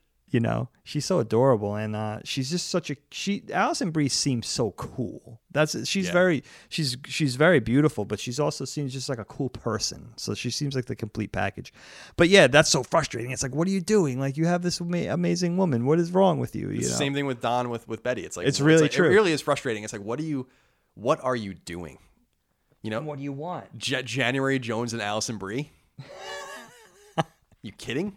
And you know, we, is- we should also say it's also indicated that Pete is from an old money New York family, Yeah. Upper East Side family, that eventually loses their standing. I think back in the stock market crash, right, or something. Yeah. But sort of the grandmother sort of maintains that social status, but without the money. So I think there's some shame. And you know he marries, as you already said, he marries into a Pete marries into a rich family. So Right. there might be some of that going on too, some of that frustration or s- trying to right that wrong or live up to something, you know. So could be another thing. There are only a few more characters that I want to touch on, and then we can, if there are any holes that you want to fill in terms Sure, of the characters sure. before we get to our questions from our audience and kind of wrap things up. I think the next character that we should talk about is Roger Sterling. Roger is the son of the co-founder of Sterling Cooper, which is the original advertising agency in the show. And Roger is a I don't know if it's the right terminology, but he's like comedic relief in, in, in a oh, lot Oh, of ways definitely. but also a very serious and somber and sad character in a way. He's basically a slave to this one to Lucky Strike, the cigarette company, who's the one major piece of their bankroll. Without them, they'd be fucked, and actually, they lose them eventually, and it becomes a huge problem for them. And otherwise, is really not considered an important or essential cog to the wheel, and it, and it gets to him, and, it, and I think that part of it is that it hurts him. But Roger Sterling is an eminently likable person, even though he has a lot of the same traits that Don does. He's a womanizer. He's an alcoholic. He's a, a lot of these very, you know, mistreats people and is all about money and, and, and all that kind of stuff. But he he tempers it by being, like I said, likable, by being generous, by being kind to, to people when, when the time comes, and by injecting humor and laughter into situations not only on behalf of the audience, sometimes only the audience isn't really in on it, but also in in in the world in which he lives. I like Roger Sterling's character. I Me like too. what they did, and John Slattery is, is just a really, really, really great actor who who does that character. I think a lot of justice. He's wonderful. The crazy thing about him to me is that he's he he fought in World War II, and that really comes out actually in a really racist exchange he has with Honda. I think when they Yep. come to the office. So he's a little bit older than Don, and he's the one that discovered Don. And basically, Don basically harassed him. and Like, like Sterling hated him. Sterling hated Don Draper for a long time, even after he hired him. But basically, Sterling goes into Don's old fur coat company, like the store he worked at, to buy a fur coat for his wife. And Don kind of sneaks in some of his art into the box, and which is considered disrespectful, I guess. And but th- there's always this kind of push and pull between them, and this kind of unholy alliance between them. And you, I almost always wanted and would have always preferred for them. It, it, it reminds me a lot of Walter and Jesse in, in Breaking Bad in the sense that like I want them to just get along. Like it, it- this show would be much better if they just got, or easier to watch if they just got along. Yeah. That's what ruined Breaking Bad for me. Thankfully, it didn't ruin Mad Men for me. Like I hated how mean Walter was to Jesse. I hated it. It made no sense to me. Like it ruined it ruined it for me. I totally hear that. But with this, it doesn't ruin it for me. It, it adds again a little bit more depth to the show.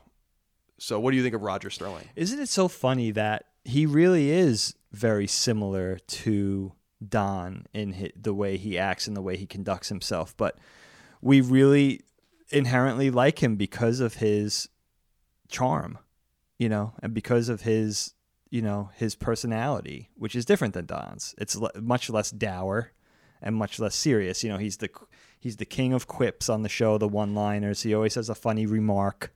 He always has an off-color remark. He's extremely charming, and also John Slattery is one of the, I think one of the main directors of the show as well. He's or he directed quite a few episodes, so a multi-talented guy. Every time he John Slattery was on, every time Roger was on screen, there's such an appeal there, and his relationship, yeah, his relationship with Don is sort of has ups and downs, and there's a little bit of a inherent power struggle there. But I think ultimately he does love Don, and he does some pretty heinous things too. He tries to hit on Betty when he's having dinner in Don's house.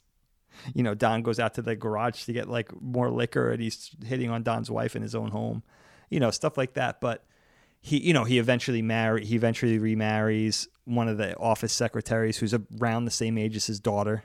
And he's he's got a bad heart. He's had he's had a couple of heart attacks over the course of the show as well, right? So you're always kind of um, I think I was always especially after those initial heart attacks and his health situation early on, I was always a little worried about Roger also. And you know what's also very f- striking about Roger, although he's oftentimes as you said the comic relief in the show and oftentimes he has laugh out loud lines, very well written lines, very very funny.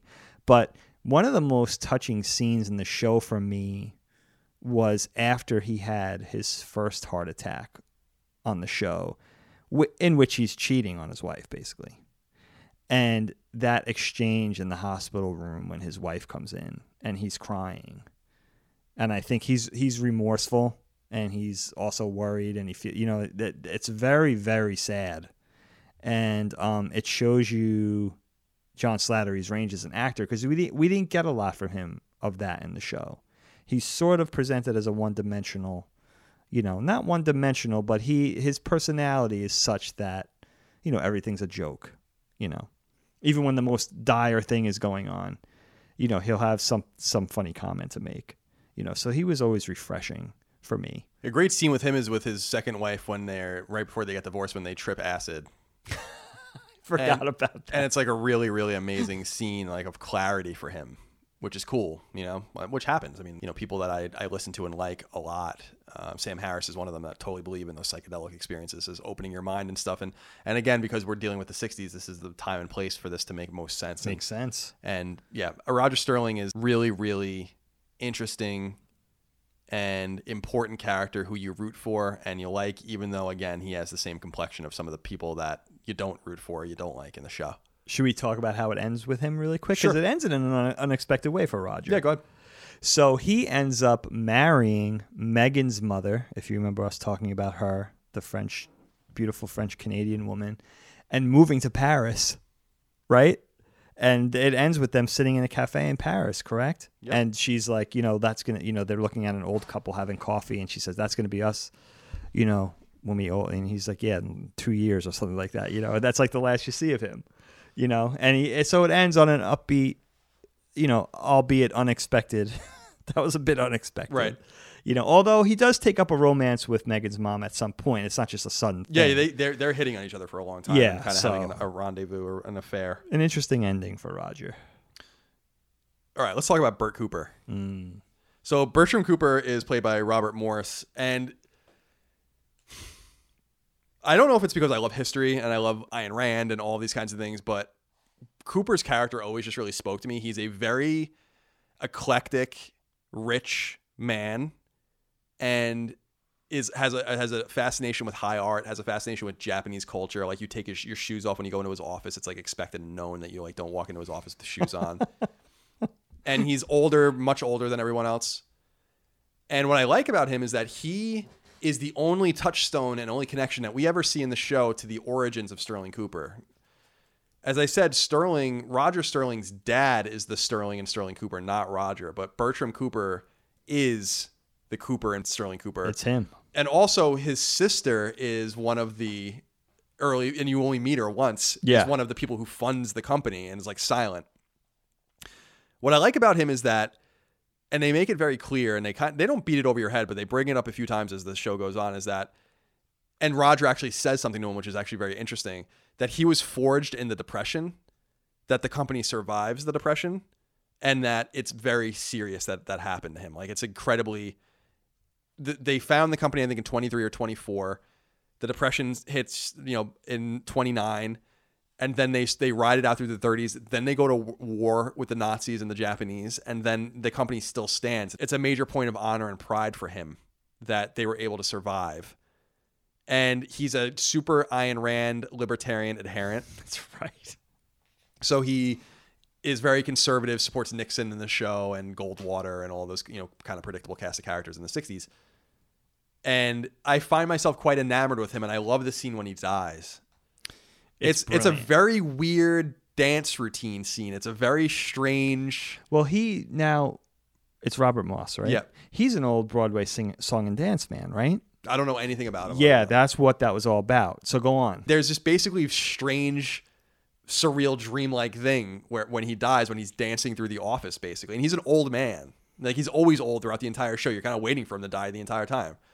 You're almost waiting for him to kind of fall by the wayside. Like I'm glad that they kept him relevant because he's actually not that relevant.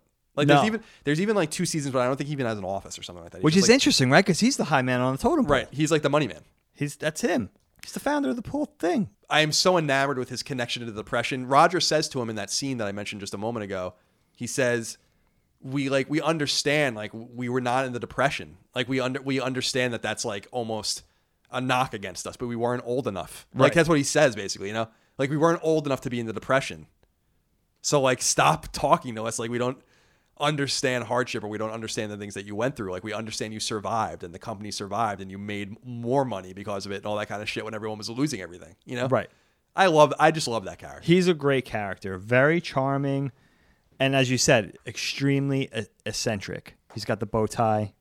Yeah, so supposedly, I don't want to talk out of turn, Colin. I don't know much more about this than you do, but Matthew Weiner has said that there's a few characters on the show that are Broadway stars. Bryan Batts, who plays Salvatore Romano, the first art director, who we probably won't get that into, and Robert Morse was supposedly an old Broadway song and dance man. So that be- that the best things in life are free sequence when which is supposed to be at a hallu- uh, it's indicated that Don's hallucinating later in the show when you don't know exactly what's going on with Don. He seems to be losing his shit. And it's presented here comes here comes Bert Cooper and he does this whole dance routine in the hallway. And then it ends and everything just goes back to normal and Don just like sits down like like he's gonna faint, like he's losing his mind. And that's such a memorable scene. But Bertram Cooper is so interesting because he he's extremely he's extremely practical and I always think of him in terms of in fact I wrote down a couple of of quotes of his that well he's such an interesting character in that you know he's extremely eccentric. He's got all this Japanese decor in his office. You can't wear his, your shoes in there. He's of a generation where you wouldn't really think he was. It probably wasn't too common to be obsessed with, you know, East Asian culture at that point in time Especially because we had just fought them and especially because and his generation. yeah, and Roger And Rogers, of connection course. to that. Right, and and- fighting in the Pacific Theater. Yeah. and Roger being like a son to him. Also, very striking that he's a widower. We never meet his wife because I think the show starts way after his wife has passed, right? But it's intimated that his wife is the one who introduced Roger to his ex wife. And also, he has no kids. And he talks about that. And not aside from his extreme eccentric nature, is his unbelievable practicality in situations. When Pete comes to Bert and is looking to out Don and say this man who is such so important in our office is not who he's saying he is. It's such a tense scene, you remember it. And Pete's, you know, sort of falling all over himself and trying to get it out and Don's just standing there and smoking a cigarette and there's so much tension. And Bert just says, Who cares? You know, who cares? You know, the, it's just because what he was thinking was that, and he says it. He says, It's better this way. What's the point of destroying everything by getting rid of this man who says he's not? Who cares? It's better. Forget it. You know? And there's another scene where he, where, um, Roger, actually, Pete goes over Don's head. It's a big story, but there's a pitch meeting, and Pete goes over Don's head to the client and sort of presents a creative idea without consulting Don first. Don gets very pissed off about it. And Roger's like, well, fire him. And Don wants to fire Pete over it. And Roger goes to Bert and explains the situation. And Roger's like, you know, you can't do that. He's the creative director. There's rules. And Bert says there's other rules. There are other rules. And what he was saying was that they couldn't fire. He was they couldn't fire Pete because of the family background that he came from, and the amount of sway that his family had. So again, just extremely practical businessman. And it's funny because he's almost he's almost presented in a very naive light. You know, it almost seems like he's a little goofy, but he's actually quite a cutthroat businessman. And I think Matthew Weiner has said as much. That I think Matthew Weiner has actually said in so many words that Bert's not a nice guy, but he's sort of painted in this naive light that kind of presents him in it. So it makes it a very interesting character. I always thought there was a sort of joyfulness with him. There was just a lightness about him, even if the things he was doing was heavy and his practicality came out of a cutthroat business sense and, you know, sort of coming out of that era of depression era, you know, sort of fight. Right. You know. a- apparently, I mean, in reading just a little bit about it, apparently it was a ride or die sort of identity for businessmen at the time who survived it, who like didn't lose all their shit. Everything. Either you kept it, some people profited off the depression, you maintained, you lost a little bit, or you got it back. And I think it's the latter actually that Cooper ends up ends up happening with Cooper. And so there's a real through line between the realities of business at that time and and the way that they the, the, display him. Because again with Don being a, a, a Korean War vet and you know and by the way there's a little bit of there's an interesting thing with Don. I was looking I was looking at my notes. Don was born in 26 which means in Korea he was at least 24 25 depending on when he was there. Oh, that's interesting. the Korean So War was begins in 50 50. So if he was born in 26 then he was 24 when the war began Wow, that's so he would be pretty old. But what's interesting is that he was of age during World War II. Like he would have been 20 years old or 18 years old rather during Normandy. There so there's go. a weird thing where he didn't he missed that boat somehow. I don't know quite how that worked out. that is interesting. because it insinuates that Roger's way older than him, but there's only 5 years separating those wars. It's not Great like there, it's not that there was a, a lot of distance between them. Not at all. But Cooper was always way older than them, so he was not involved in these things. He really wasn't in the domestic market the entire time making his money. And I just I like that character. Like I really, you're right. He's you said it very well. He's pragmatic and practical, and and again super eclectic. The piece of art he has, that red piece of art he has, that painting, is a Yeah. real painting. I don't know. I don't know if that's a real copy of it, but that's a real painting. I don't. I, I wish I wrote it down. I forget to write. I forgot to write it down too because the play when they when they leave to start the new agency, he has it under his arm. It's figures pretty prominently in the story. Right. There's a lot of symbolism in the show, and we're almost at two hours, so it's like So much. I almost feel like we should we could do another episode about this. But are there any characters that you want to touch on? I, I assume that maybe we should talk about Salvatore. Be- It's a because great he's character. super interesting. He's very interesting. They foreshadow that uh, on my third watching, I realized how much they foreshadow what's going to happen with him episodes in advance. They really, really do, and I did, and it's such a. It makes you appreciate the new, all the nuances in Mad Men because everything is so thoughtful. But basically, Salvador Salvatore is a long-standing fixture. I think he's been there for seven years at the time. Everything goes down for him, but he's an art director. Sal, Sal Romano's an art director, and you know, sort of one of Don's right hand men because the art director worked hand in hand. Obviously, works hand in hand with the creative director. Especially in this pre-photograph. sure, There were photographs, obviously, but one of the major themes with them is the a- ad art is changing from drawings and kind of conceptual art to photography and moving picture. great point. Great and he point. and he actually rolls with the punches and becomes a director, a, director. commercial director, and extremely talented. You know, sort of flamboyant. You know, always very well dressed. You know, the hair's always well coiffed and everything like that. But it turns out that Sal's gay, and Don catches him in the act. I think they're traveling at the time for a yeah they're in. Charlotte, I think, or something like that. Yeah. Right, or somewhere- Baltimore, or something like that. Yeah. somewhere odd, somewhere that was like you know sort of an odd thing. And there's a fire in the hotel, and Don's crawling down, you know, climbing down the fire escape, and bangs on the window, and Sal's in there with like having a tryst with one of the bellboys or something. And Don sort of keeps it to himself for a few episodes, but what ends up happening is tragically, Lucky Strike, who's you know seventy percent of their business at certain points in the show, one of the the son, I think the son of the head of Lucky Strike, sort of puts the moves on Sal during a commercial shoot at night.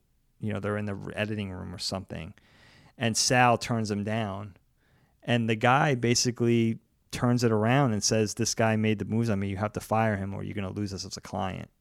And they fire him.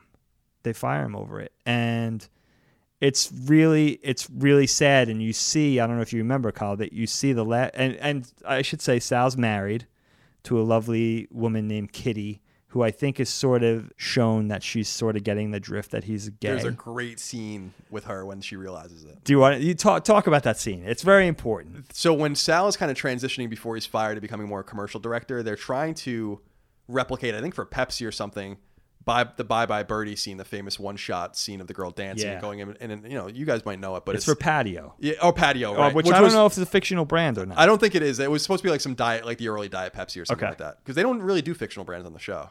So I think that I think that it That's was true. They don't. so he's directing this. Eh, they want like a shot for shot reproduction of this of this famous. What the hell is that actress's name? I can't even remember. The redhead. Oh, from Bye Bye Birdie. Yeah, but they're remember. trying to replicate it, and they they successfully replicate it. And the, eh, ironically, afterwards, they don't even want it. They're like, it's just too good, or something like. There's like two on the nose, or whatever. And I was like, okay. But he's he's in the bedroom at his apartment in Manhattan with his wife, and is explaining, like, and acting out in a very flamboyant and gay manner, frankly. The, the he's like he, she's dancing and doing this and looking at the camera like this, and she's and his wife starts crying. after because it's after she comes on to him. Right. She walks out of the bathroom in a negligee, and he says, "I'm working," and sort of turns her away, and then this whole thing happens. it's an ama- it's a really really poignant scene and it's funny because it was only the third time when I recently watched it again that I realized how great that scene was where I was like wow like they never say another word I don't think you ever see her again like that they you never they, you don't ever have to she doesn't have to say a word like she yeah she has this she gets it she gets it. And I think and- the last you see is Sal, right? He's in. He's calling from the payphone in the park, right and you see, you know, there's. Uh, it's obviously like you know the gay guys. I don't know. They're not in drag. They're like in the leather outfits with the hat and the vet. You you could see it's intimated that he's in a gay section of the park, and he's sort of trolling for, you know, for D for a. and he calls her and says, you know, I'm going to be home late at the office. That's the last time you ever see of him. Sal is one of the characters that's written out that really bummed me out. I liked Sal. I like that they were bold enough in this because we see so much um, we see so much misogyny in the show, which I think is a relevant factor in the way the show moves and in the relevant factor in the workplace in the 60s obviously in America. But there's a deeper and even harsher undertone against homosexuality. They throw around really harsh and, and words around him, not knowing of course that he's gay. I'm not sure that they use the necessarily the term fag or something, but they might something like that. They say things that are Oh, they do. Yeah, that are Yeah, yeah. Oh, derogatory. yeah. Oh, God, yeah. and so they just show the experience of a closeted gay man in the 60s and exactly how it would go for him. But it's interesting because when Don sees him, what's ironic, first of all, is Don, and I think this is something Don realizes as this plays out, but when they're in Baltimore or Charlotte, whatever they are in the hotel, and he's coming down, he's with his he's with the woman he's sleeping with. Like just blatantly. Yeah. You know, like just this girl's like in her nightgown, like coming down the stairs, and he sees obviously the bellboy getting dressed, and he makes eye contact with Sal. But when they're on the plane that, going back to New York the next day, Sal's fucking nervous and sweating and stuff like that, and and Don says like, oh, "I got to talk to you about something," and then and it was just something about the art. It was it was a way for Don was absolutely overtly telling him like, "Don't worry about it." It's funny because as much as you want to hate the some certain aspects about Don's philandering and all that kind of stuff, that he's like kind of down, you know, too. Which Yeah, is cool. absolutely. No one, there were very few people that would have been safe to tell that to back in the day Well said. you know and, and- and it's sad because we're only talking about 50 years ago it's not like it was that long ago and and so the gay experience the homosexual experience was really only seen through Sal and it was too bad that it ended like that I was I was not satisfied with that even though I know that that's the point Yeah. No, absolutely. you know Absolutely. Yeah. It came down, it really came down to them kowtowing to the client, you know, because remember that they don't play a huge part in the show, but there's a, there's sort of a partner team, copywriter and Yeah. the art and the artist, Right, and they right. work together in the studio. And he came out as gay right that's true yeah like right, in front of everybody in front of everybody, and everybody's like, "Oh, he's gay," and then they just, you know. And it was also interesting how long they took to replace him in the show later on with the character of Stan. You know, you had that that minor character of Joey in between, but they went out with the art director for a while.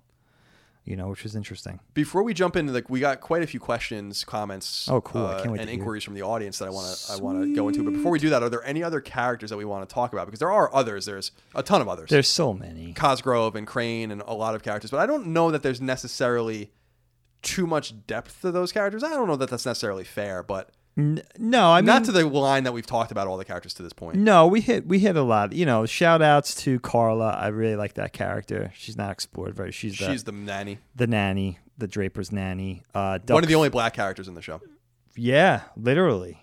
and know? again, that's I know that you know in, a- in the day of forced diversity and, and things to kind of hit quotas, a lot of people look at things like that. I certainly look Sure. at, at, at things like that sometimes where I'm like, it's diversity for diversity's sake and not diversity to tell the story. It's ironic because Mad Men, the lack of diversity is telling the story. It's accurate oh, absolutely. because there's also a huge thing where th- I think it's when it's Sterling Cooper Draper Pryce, which Yeah. is the second iteration of the company, where they put in an ad into the paper. Basically, one of their rival ad companies is like acting in a bigoted manner, and like there's black people protesting on the street for some something. I think it has to do with the Civil Rights Act. Yeah. and they're like throwing water balloons at them and stuff like that, and it's like reported in the papers, and people get in trouble, and so they put a thing in being like, we are an equal opportunity or something like that. Like we we don't judge people, and so they find a lot of black professionals and young black people in their in their lobby the next day applying for a job and they end up hiring one of them which ends up becoming Don's secretary. yeah, great character.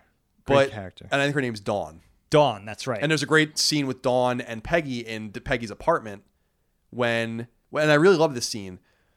I think it actually has to do with maybe the race ride. Something's going on where Dawn can't go home That's safely. right. That's so she right. goes and stays with Peggy, and Peggy leaves her purse on the table as Dawn is sleeping on the couch and goes to grab it, but realizes that Dawn's looking at it as, as if she's saying like, "I need to take my money into my bedroom with me," Right. And leaves it there. And there's just a powerful unspoken thing that shows that not everyone in this situation is racist. I love or that. has something. I something love to say that. about that. That's so cool. But yeah, there's there's Cosgrove is just a is basically a facsimile of Pete. Becomes less powerful. Is more powerful at some point. Becomes less powerful, but is a kind of a, a- another eclectic author character. Yeah, he's a writer on the side. He's an account man like Pete. Right. They're sort of always buying neck and neck, but very decidedly much more pleasant and much less cutthroat than And that's why he doesn't really survive in, the, in that environment. There's you mentioned Duck Phillips, who's kind of an account man and also a headhunter that kind of plays prominently in, in the show. There's Ted. Ted Chow. Uh, Chow, Chaw. yeah. Chaw, yeah, yeah. he's a creative director and a rival to Don. Right. so on. he's interesting. They end up kind of there's an interesting scene with Don and Ted at the bar in Detroit when they're pitching. stand Ted. Yeah, Ted's annoying, but Can't stand him. and he doesn't really play prominently until later on. in the Later show. on, because he becomes romantically involved with Peggy as well. Right. Right. There's uh, Harry Crane, who's actually interesting. Interesting character. Harry Crane is played by Rich Sommer, and, and actually, a lot of you might know who that is. He's he did the voice of the main character in Firewatch, the video game Firewatch. Oh, did he really? Yeah. And so a lot of you guys might actually know him from that. And he's Oh, also wow. in Glow with Alison Brie, which is an amazing show on Netflix. Oh, he's in watching. Glow. Yeah, I haven't started it yet. great show. Yeah, so I mean, there are a lot of characters, but I think we touched on all of them. But I think we should probably jump into the questions here before Okay. we go much longer. All right, absolutely. Oh, and Lane, you got to mention Lane. Oh, Lane. Lane Pryce, of course, right? You want to talk a little bit about Lane before we? I mean, he's uh, comes in later when you know the agency's bought by a British firm, which is what Powell. Oh God, Just, oh God, I remember that one of the partners is named St. John Powell, which is like the coolest name ever. Yeah, yeah. He's the guy from the Nanny, right? Yes. yes, he is. He's great the dad. though. He does a great, Yeah, yeah. great job. John is a great, yeah.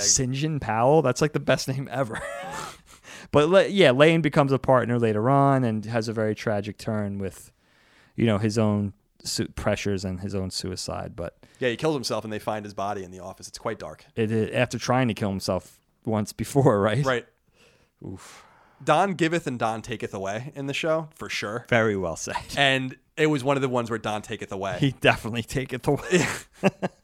where basically they are working on bonuses for themselves for the partners at the end of the year, and Lane is for some reason quite overextended. He owes like I don't know twenty five thousand pounds to someone or something like that. So he writes himself a check and forges Don's signature in order to get the money, just advancing himself the money. But Don catches it and fires him, and so he kills himself. Just fired, yeah. The questions, by the way, that are given to me here are, are some. There's some pretty good ones here, and we had a lot of questions. I'm going to read all of them. I really do appreciate you guys submitting thoughtful commentary that we can use in these shows. And remember, you can do so by supporting us on Patreon at patreon.com slash Colin's Last Stand. If you support us at the $2 level or higher every month, you get to submit, I let you know what the topics are before we record them. You submit questions. You can submit questions for all the topics or one of the topics or a couple of the topics. And you also get access to voting. You can submit topic ideas and then vote on other people's topic ideas. So you have a lot of agency over how Knockback goes into the future. So please consider supporting us if you can. Michael Lepper says, One thing that always struck me while watching Mad Men was that it was like watching a slow moving train wreck. Don has everything to lose to start the show a nice suburban house with two children and a beautiful wife, all while working on Madison Avenue. The American dream. He is one of the best written characters in television history and brought to life perfectly. by Jon Hamm. Very well said. Well said. Phil Crone says Mad Men's run was mainly while I was in grad school getting my MBA, and I always felt this show was really about the revolution of human resources as the workforce moved from just men and military men more specifically to a much different world. Fascinating show. I agree. I think there's it's like I said at the beginning of the show, Daggett. It is about the failure of revolution, and the and, and the '60s, the '50s represent a status quo of the American dream born out of early anti-communism, the defeat of the Nazis, and kind of American exceptionalism being shown on the world stage for the first time in a technological and an industrial way. Very well Right. said. Yes, And- absolutely. The '60s represents the attempted implosion of that. Now, whether or not that's the right decision or the wrong decision, it failed. You know, and so I think you're absolutely right, Phil. Dorian Brown says, It always shocks me how amazing of a job an actor Jon Hamm is in the show, and I find it weird he's not a megastar in Hollywood. He's starting to appear in more stuff and was fantastic in Baby Driver. What's your take on this? Was the role of Don Draper just perfect for him? What do you think of that? I think it's very indicative of just Mad Men in general. I think it's a very tough act to follow. Not only can you say how does Jon Hamm follow that, how does Matthew Weiner follow that? How does anybody follow something this brilliant? I mean, literally, it's a it's a it's a problem. You know, I think Jon Hamm. There's a couple of things with Jon Hamm, Jon Hamm. First of all, he's he's beloved by his peers because he's supposedly a very genuine and very funny man, as well, and he is good in Baby Driver. Have you seen that? I haven't. He plays a criminal. It's a very different turn for him. It's a, str- a little bit of a strange part for him, but it's weird. But I also think, and I don't want to talk out of turn or or say anything too negative about Jon Hamm because he seems like a lovely man. But I know he he's had a history and he's been vocal about it and honest about it of having a drinking problem as well, if I'm not mistaken. So maybe that you know plays into it a little bit as well. You know, somebody struggles with that sort of thing.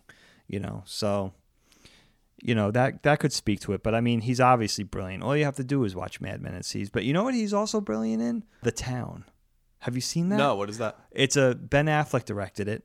It feels a lot like Heat, the movie Heat, but it's about a small group of criminals in Boston that are taking down a huge score. And Ben Affleck plays one of the main criminals, and Jon Hamm actually plays the FBI agent going after him.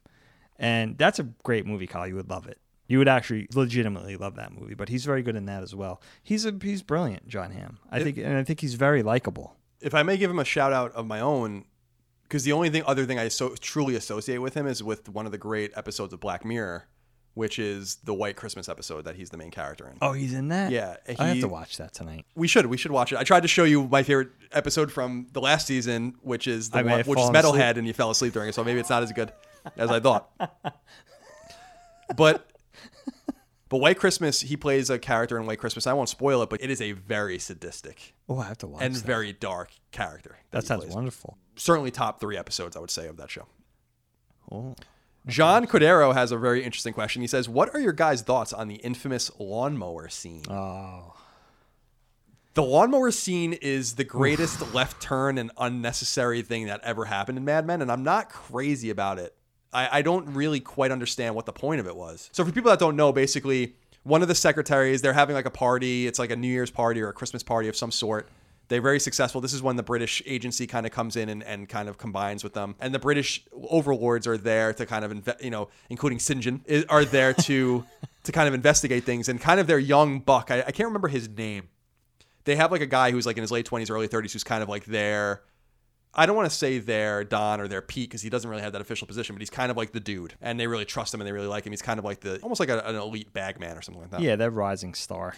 and he gets his foot run over or his leg run over and maimed and destroyed by this lawnmower because they have a John Deere lawnmower in the office because they have John Deere as an account and they're fucking around with the equipment.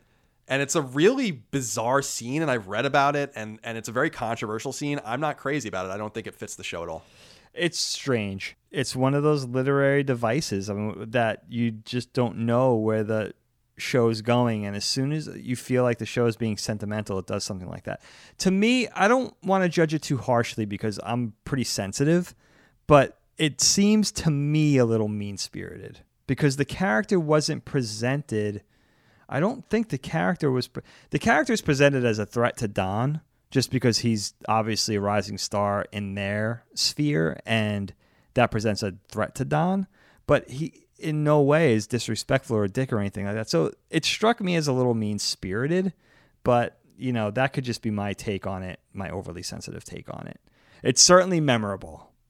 I mean, the blood squirts everywhere. Joan's got blood all over her dress. Yeah, there's a scene where the guys like Harry, Cosgrove, a couple others are standing there and they get like sprayed with Yeah, blood. yeah. Like a samurai movie. Yeah, and I love I love seeing I love thinking about like the guy on the other side of the camera who's basically like I know. Is that amazing? Yeah, like- and then they all go on to make jokes about it. Like just when he got his foot in the door, like you know, like a rot, like it's it strikes me It as a w- little mean spirited. it reminds me of the Zaboo Zaboo whatever song that Megan does, where I'm like this. I wish that this doesn't didn't, didn't exist in the show. It's, it's one of those few scenes where I'm like I don't understand the point of this. Maybe it was a thing where it's like the the British firm came in. It was sort not a hostile takeover, but kind of. And maybe that was like a, a little dose of justice in return or something. I don't know. I can't think of what else that would be. Carter Quinn asks us, this is a good question. Why do people cheer for Draper and root against Campbell? Hmm. What do you think about that?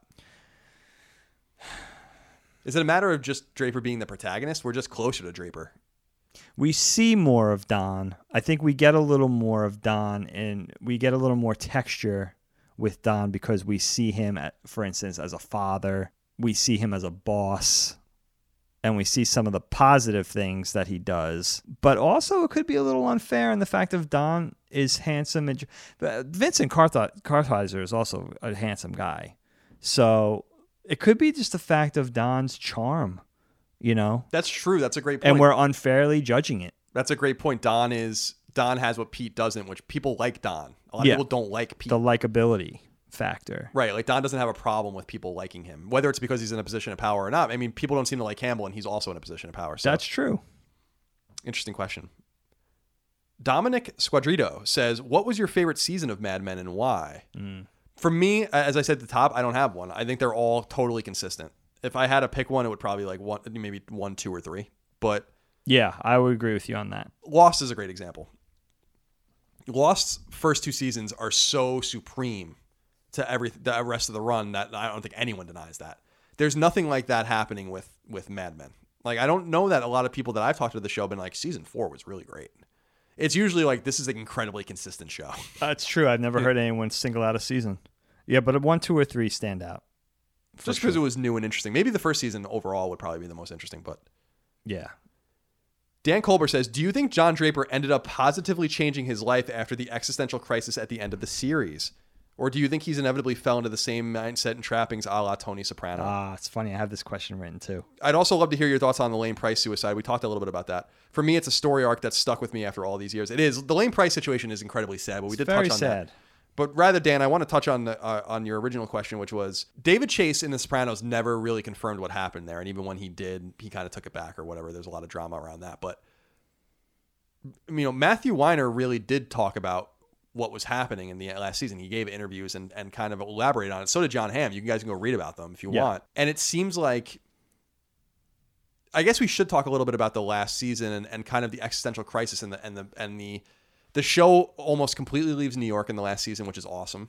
It takes place throughout the country and like on, a, on basically him driving around and going crazy. Yeah, giving as- away all his shit. Right. And and it seems as if as we said, it seemed like it, maybe it was too obvious. Maybe I was too stupid and naive to think that they're actually going to follow through. But I'm like, he's going to fucking kill himself. That's what I thought. I really thought that. Why wouldn't the show end like that? You know? And Right. I almost kind of wanted. I, I feel bad saying this, but I almost kind of wanted it. I was I almost like it. it. It seemed like a complete arc to me. I wanted it because it's the very first thing we see in the whole show. You're gonna foreshadow that in the first two seconds of the whole, and then you're gonna actually do it. That to me, that's almost worth doing it. Uh, to me, I wouldn't have had the restraint that Matthew Weiner had. I would have definitely done it.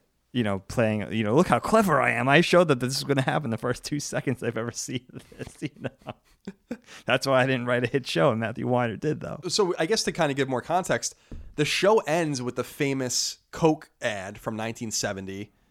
That is kind of like a very what is the tag in it? I can't remember. It's like give the world a Coke or Yeah, something, something, like that. Yeah, I'd like to buy the world of coke. Yeah, I like to buy the world of Coke or something like that. Yeah, sing in harmony. and it's a real ad. It's a real famous Coke ad. yeah, I remember it. It is insinuated that Don made this ad, like that Don makes this ad, and the show ends with him basically smiling.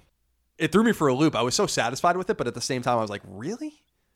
Th- this is how it's this is how this you're gonna wrap this up. So it is interesting to Dan's point. Like, do you think Dagan that he changed? Yeah, I like to think that it's a it's a great question, and I was going to end with this as well, and I think it's a really wonderful way to end. You know, to talk about the ending of the show, which you have to talk about. I think that Don changes, but inherently, I think he changes as far as he learn. You know, he has a character arc, and I do want to think that he improves himself, but at the same time, he just goes back to what he's good at, which is creating things that resonate and be, you know being a brilliant creative. So i think he half changed but i think his attitude changed. I think that he learned from his mistakes but i don't think he's going to change who he is you know i don't i think he's an ad man. You know for instance giving all his material possessions away giving his car away giving i think he ended up giving his megan who becomes his ex his second ex-wife of like a million dollars or a million and a half dollars or something.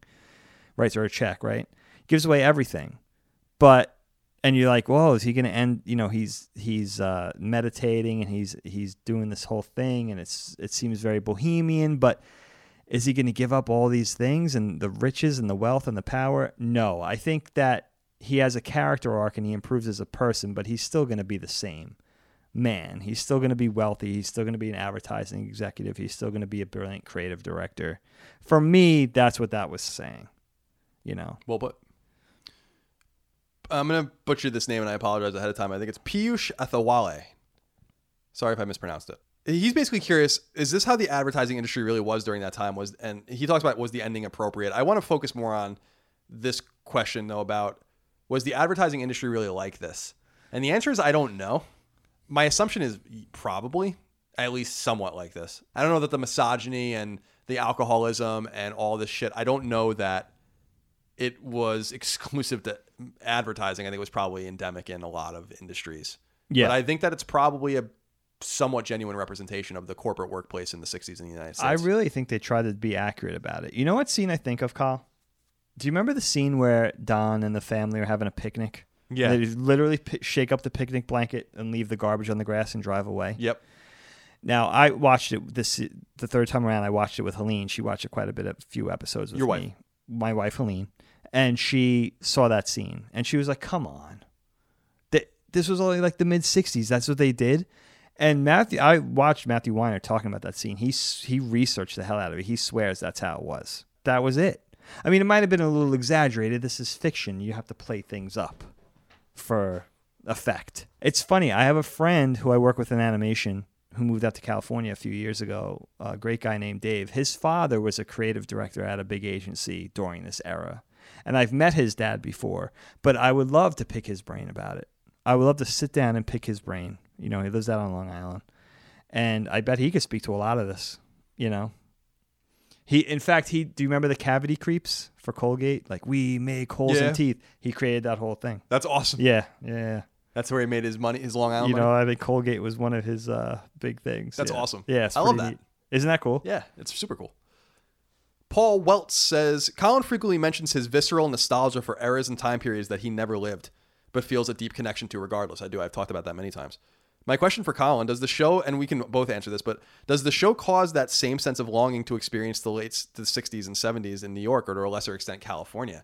The answer is a, a resounding yes. I don't want to say I would ever want to idolize or emulate Don Draper because that's not true, but the way Don Draper looks, the way Don Draper acts, and I'm not saying his actions, but the way he acts, his mannerisms and his swagger and debonair kind of nature, I would kill to live that life for one day in the 1960s.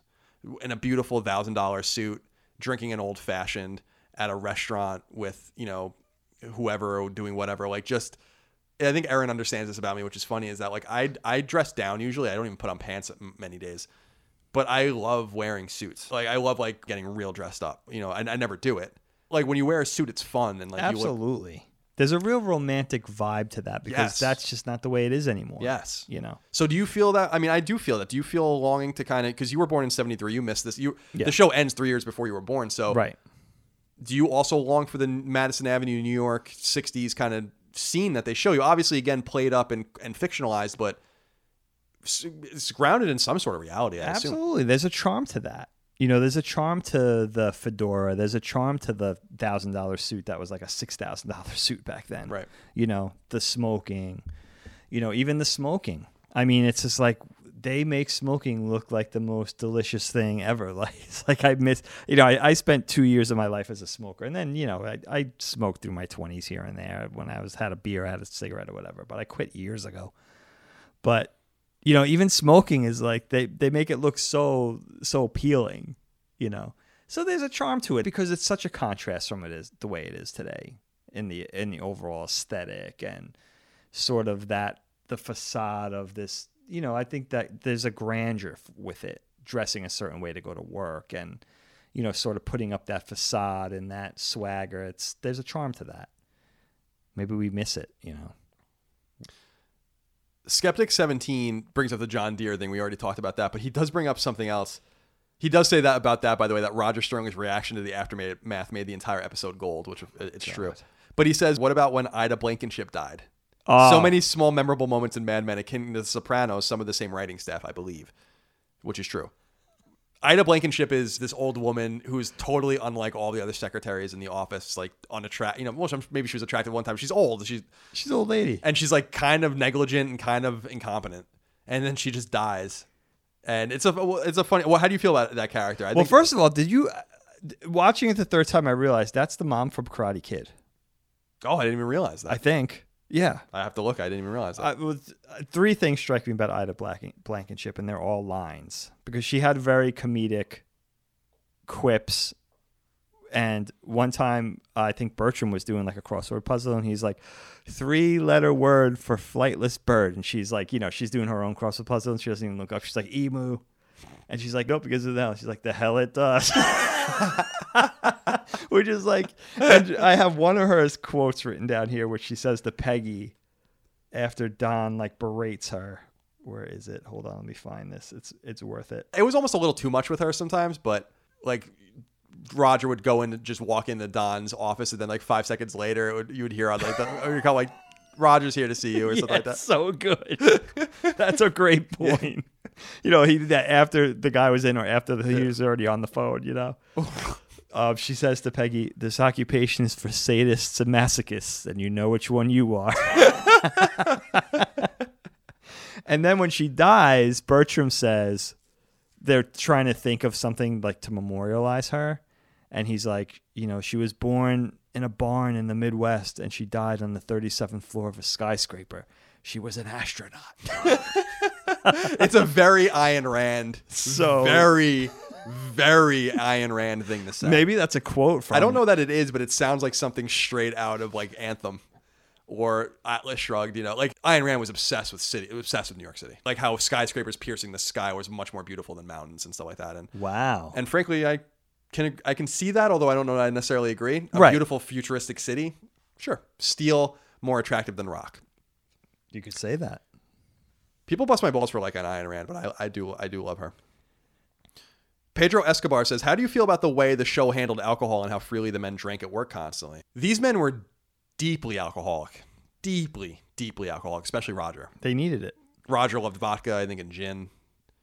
I think it was vodka. He drank constantly. Yeah, and then Scotch and sometimes bourbon was what was, and rye was what was Don and most of the others were drinking. They were drinking brown liquor, but they reference it sometimes, like when Ted and Don are br- brainstorming one day, like Don gets him intentionally bombed, like because he can't drink like they, and Don would say things like, you know, to Dawn, his secretary would be like, you know, keep me to three drinks, like stuff like that, you know? Right, right, right. Which is amazing. And you had the Freddie Rumsen character, right? Yep, Who, who ends an- up like peeing in his pants Right, and right. sort of he comes back, but you know, there's an older guy, it's a copywriter, and you know, so yeah, I think it was a I think it was a thing. And the napping during the course of the day. Yeah, I love. Yeah, I love. I just Unbelievable. What I loved about Don is he just sometimes just wouldn't show up to work. There, there was a whole arc where he like didn't show up to work for weeks. Yeah. No one had any idea where he was, and then he just came back. He just rolled in. He left Pete at the pool in California Yeah. and just took off. yeah, he went to Palm Springs and then like with, with some that girl. weird family. Yeah. Oh, that's a whole nother episode. That thing was so weird with the woman that he meets, but it ends up being her dad, and they were like the bohemian. They were wealthy bohemians that just bounced. Remember that Yeah, whole yeah. thing? it was. very yeah, he, he strange. faints in the he faints next to the pool and stuff. He has like it's a whole weird like almost very unsettling scene. It is. It is. The final question comes from Ron Chastain, who says, In regard to the popular antihero character type in TV shows, where do you guys rank Don Draper? He says his top five are Tony Soprano, Jax Teller, who's from Sons of Anarchy, Don Draper, Walter White, and Dexter Morgan from Dexter. I like Don Draper more than Tony Soprano because I never personally aspired to or wanted to do anything. Everything about Tony, Tony, I didn't like. You know, Yeah. even though I liked him as an overall character and a protagonist in the show, I wasn't like I, w- I wish I can eat five plates of pasta like Tony Soprano. I don't. I wish I could beat the shit out of and murder this dude like like Tony Soprano. Now I don't wish that I would cheat on a woman like Don Draper or anything like that. But it's like, oh wow, I wish I was as handsome as Don Draper. I wish I cleaned up like Don Draper. I wish I could sit back with my leg up and drink an old fashioned like Don Draper. Right. You know. I wish I Absolutely. could schmooze like Don Draper, and you know. So There's a difference. I mean, Tony, he's also not out. Even though he's he's a liar and he's deceptive, he's not really out to hurt anybody. Where Tony is, you know what I mean. Tony, don't get me wrong. Sopranos is one of my favorite of all time, and Tony Soprano is a great character. But there's an appeal to Don Draper that, even though he does a lot of you know heinous things, you do want to emulate him in certain ways. That's what makes this such a mixed bag, you know, and that's what makes Mad Men great. let me ask you this before we go. Okay. It would never happen, but would you be interested in seeing a spin-off series of Mad Men? I don't think so. I don't. Whether in the it- future, whether in the past, concurrent. I don't. It would be interesting to see something take place in the '70s because I'm very interested in the '70s, and that was a very different time than the period that they covered in the '60s. But I don't think you could do it. Sometimes there's just a right place and a right time for things, and you know all those components and whatever that mixes that forms that that whole alchemy to form that special magic. I don't think it could be you know, imitated, and I don't think it could be redone. I think that I think sometimes you just have to have to have the discipline that even though we want it back, we would love to see those characters again in those beloved situations and those beloved characters. I think you have to have the discipline to say, you know, maybe it's time for the next thing. What I'm really curious about is how Matthew Weiner is going to follow up because he's a brilliant man. You know, he's quite a wonderful writer, and I would love to see what he's going to do next. You know, even if it was half as good as Mad Men, it would be a treat. Yeah, it's a tough one to follow up. What do you think? Would you like to see something? I don't think so. I think the only thing that would be interesting to me is a prequel that maybe was about Birch. Like, I, and I've seen people mention it, like Cooper, like during the Depression. You know, That would be cool. like or went the founding of the company and into the Depression and into the 30s and how they survived and stuff like that would be cool. But I don't know that's necessarily a story that needs to be told. That would be cool too because the advertising would be much more focused on print and radio. TV is not even a component yet. Right. So from a creative standpoint, that would be very interesting because I know nothing about that. So that's cool. That that would be neat. Yeah, I don't think that's a unique idea to me, but I don't know where I read that. So, whoever you are out there, you came up with it first. well, that's it. That's our lengthy episode of Mad Men. Do you think we covered everything? Uh, a- well, we certainly didn't cover nearly everything, but we covered it ably enough. I think. We did we did very well. We did very well. if you That's do say a hard. so yourself. There's so many characters. Okay, you ready for the lightning round? Let's do it. All right, let's go. You ready? Mm-hmm. And you can keep it quick if you want to. Okay. This is good. Mad Men or Sopranos? Mad Men.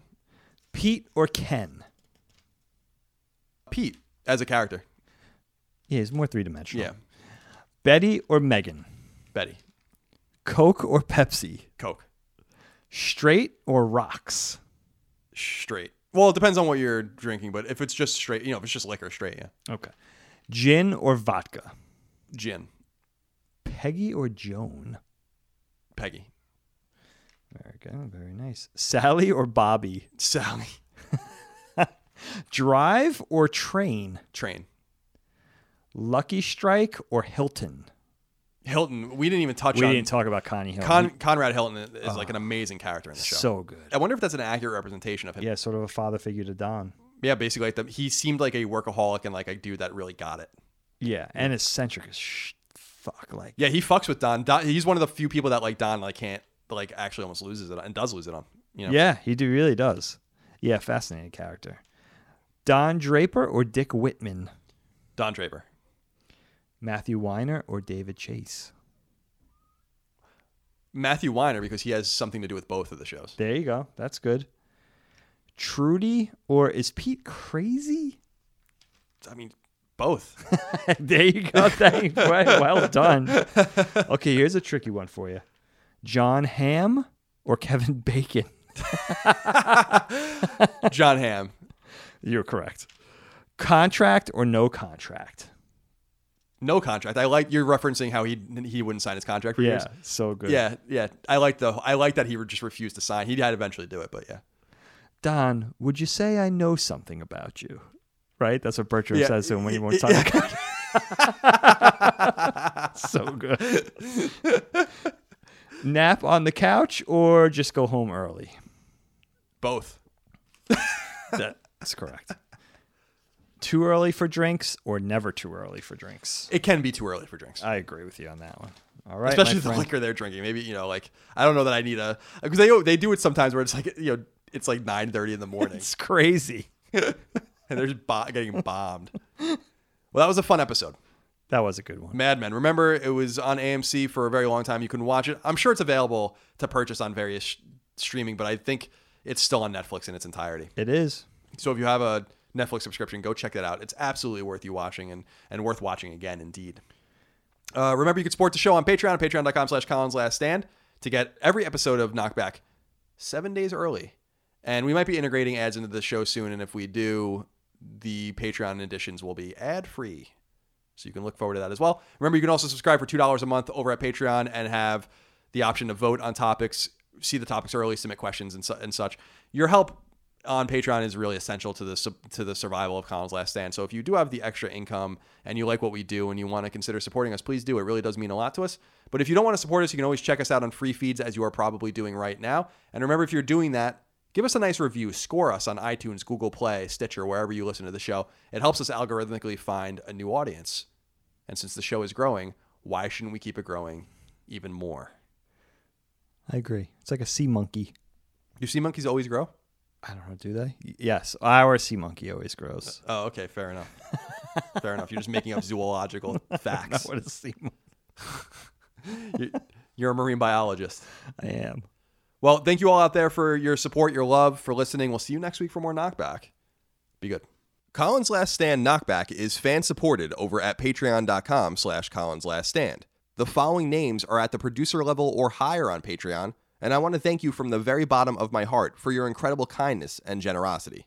Ahmed Alloways, Martin Beck, Fred Bentz, Michael Betts, David Blodel, Mark Boggio, Spencer Brand, Isaac Brewer, Lennon Brixey, Matthew Brousseau, Josh Bushing, Austin Bullock, Andrew Burkhart, Alex Cabrera, William Caldwell, Luis Cancato, Matthew Canoy, William O'Carroll, Shermer Carter, William Cashel, Brian Chand, Travis Chandler, Sean Chandler, Kenneth Char, David Chestnut, Steve Clifford, Dan Clifford, Chris Cochran, Simon Conception Jr., Brad Cooley, Nick Cummings, Daniel Diamore, Daniel Delanikos, Travis Depew, Mitchell Durkash, David Ellis, Albert Escobar, Brian Fink, Joe Finelli, Eric Fickenbeiner, Connor Gashian, Alexander Gates, Michael Gates, Daniel Glassford, Nick Goblersh, Tyler Goodwin, David S. Graham, Josh Gravelick, Ryan Greenwood, Miranda Grubba, Nick Gustafson, Andres Guzman, Tyler Harris, Wyatt Henry, Josh Yeager, Clarence Johnson, Paul Joyce, Greg Juliffs, Jeremy Key, Kevin Komaki, Taylor C. Laudrin, Jackson Lastuka, Donald Laws, Joe Lawson, Don Q. Lee, Patrick Leslie, Dustin Lewis, Keith A. Lewis, Chad Lewis, Mark Liberto, Lou and Ray Loper, Josh M., Ryan T. Mandel, John McManus, Joe McPartlin, Albert Miranda, Patrick Malloy, Betty Ann Moriarty, A. Mukhtar, Brian Nietzsche, Connor Nesbitt, Josh Netzel, Adam Nix, Brian Ott, Jorge Palomino, Reed K. Parker, Todd Paxton, Brendan Peavy, Marius S. Peterson, Enrique Perez, Eric A. Peterson, Jason Pettit, Lawrence F. Prokop, Eric R. Pryor, Brandon Reed, Michael Renner, Peter Reynolds, Shane Rayum, Jonathan Rice, Austin Riley, Ramon Rodriguez Jr., Petro Rose, Michael Sanchez, Matthew Savoy, John Scholes, Chris Schaefer, Toby Schutman, Gurman Sidhu, Riley Smith, Jared Stwave, Alexander Suarez, Steven Summinget, Ahmad Tamar, Tam Tran, Esteban Valentin, Oakley Waldron, Justin Wagaman, Tyler Woodall, Corey Wyatt, Tony Zaniga, Casual Misfits Gaming, Supershot ST, Mad Mock Media, Beric, Mubarak, Dav9834, Chris, and Donk 2015.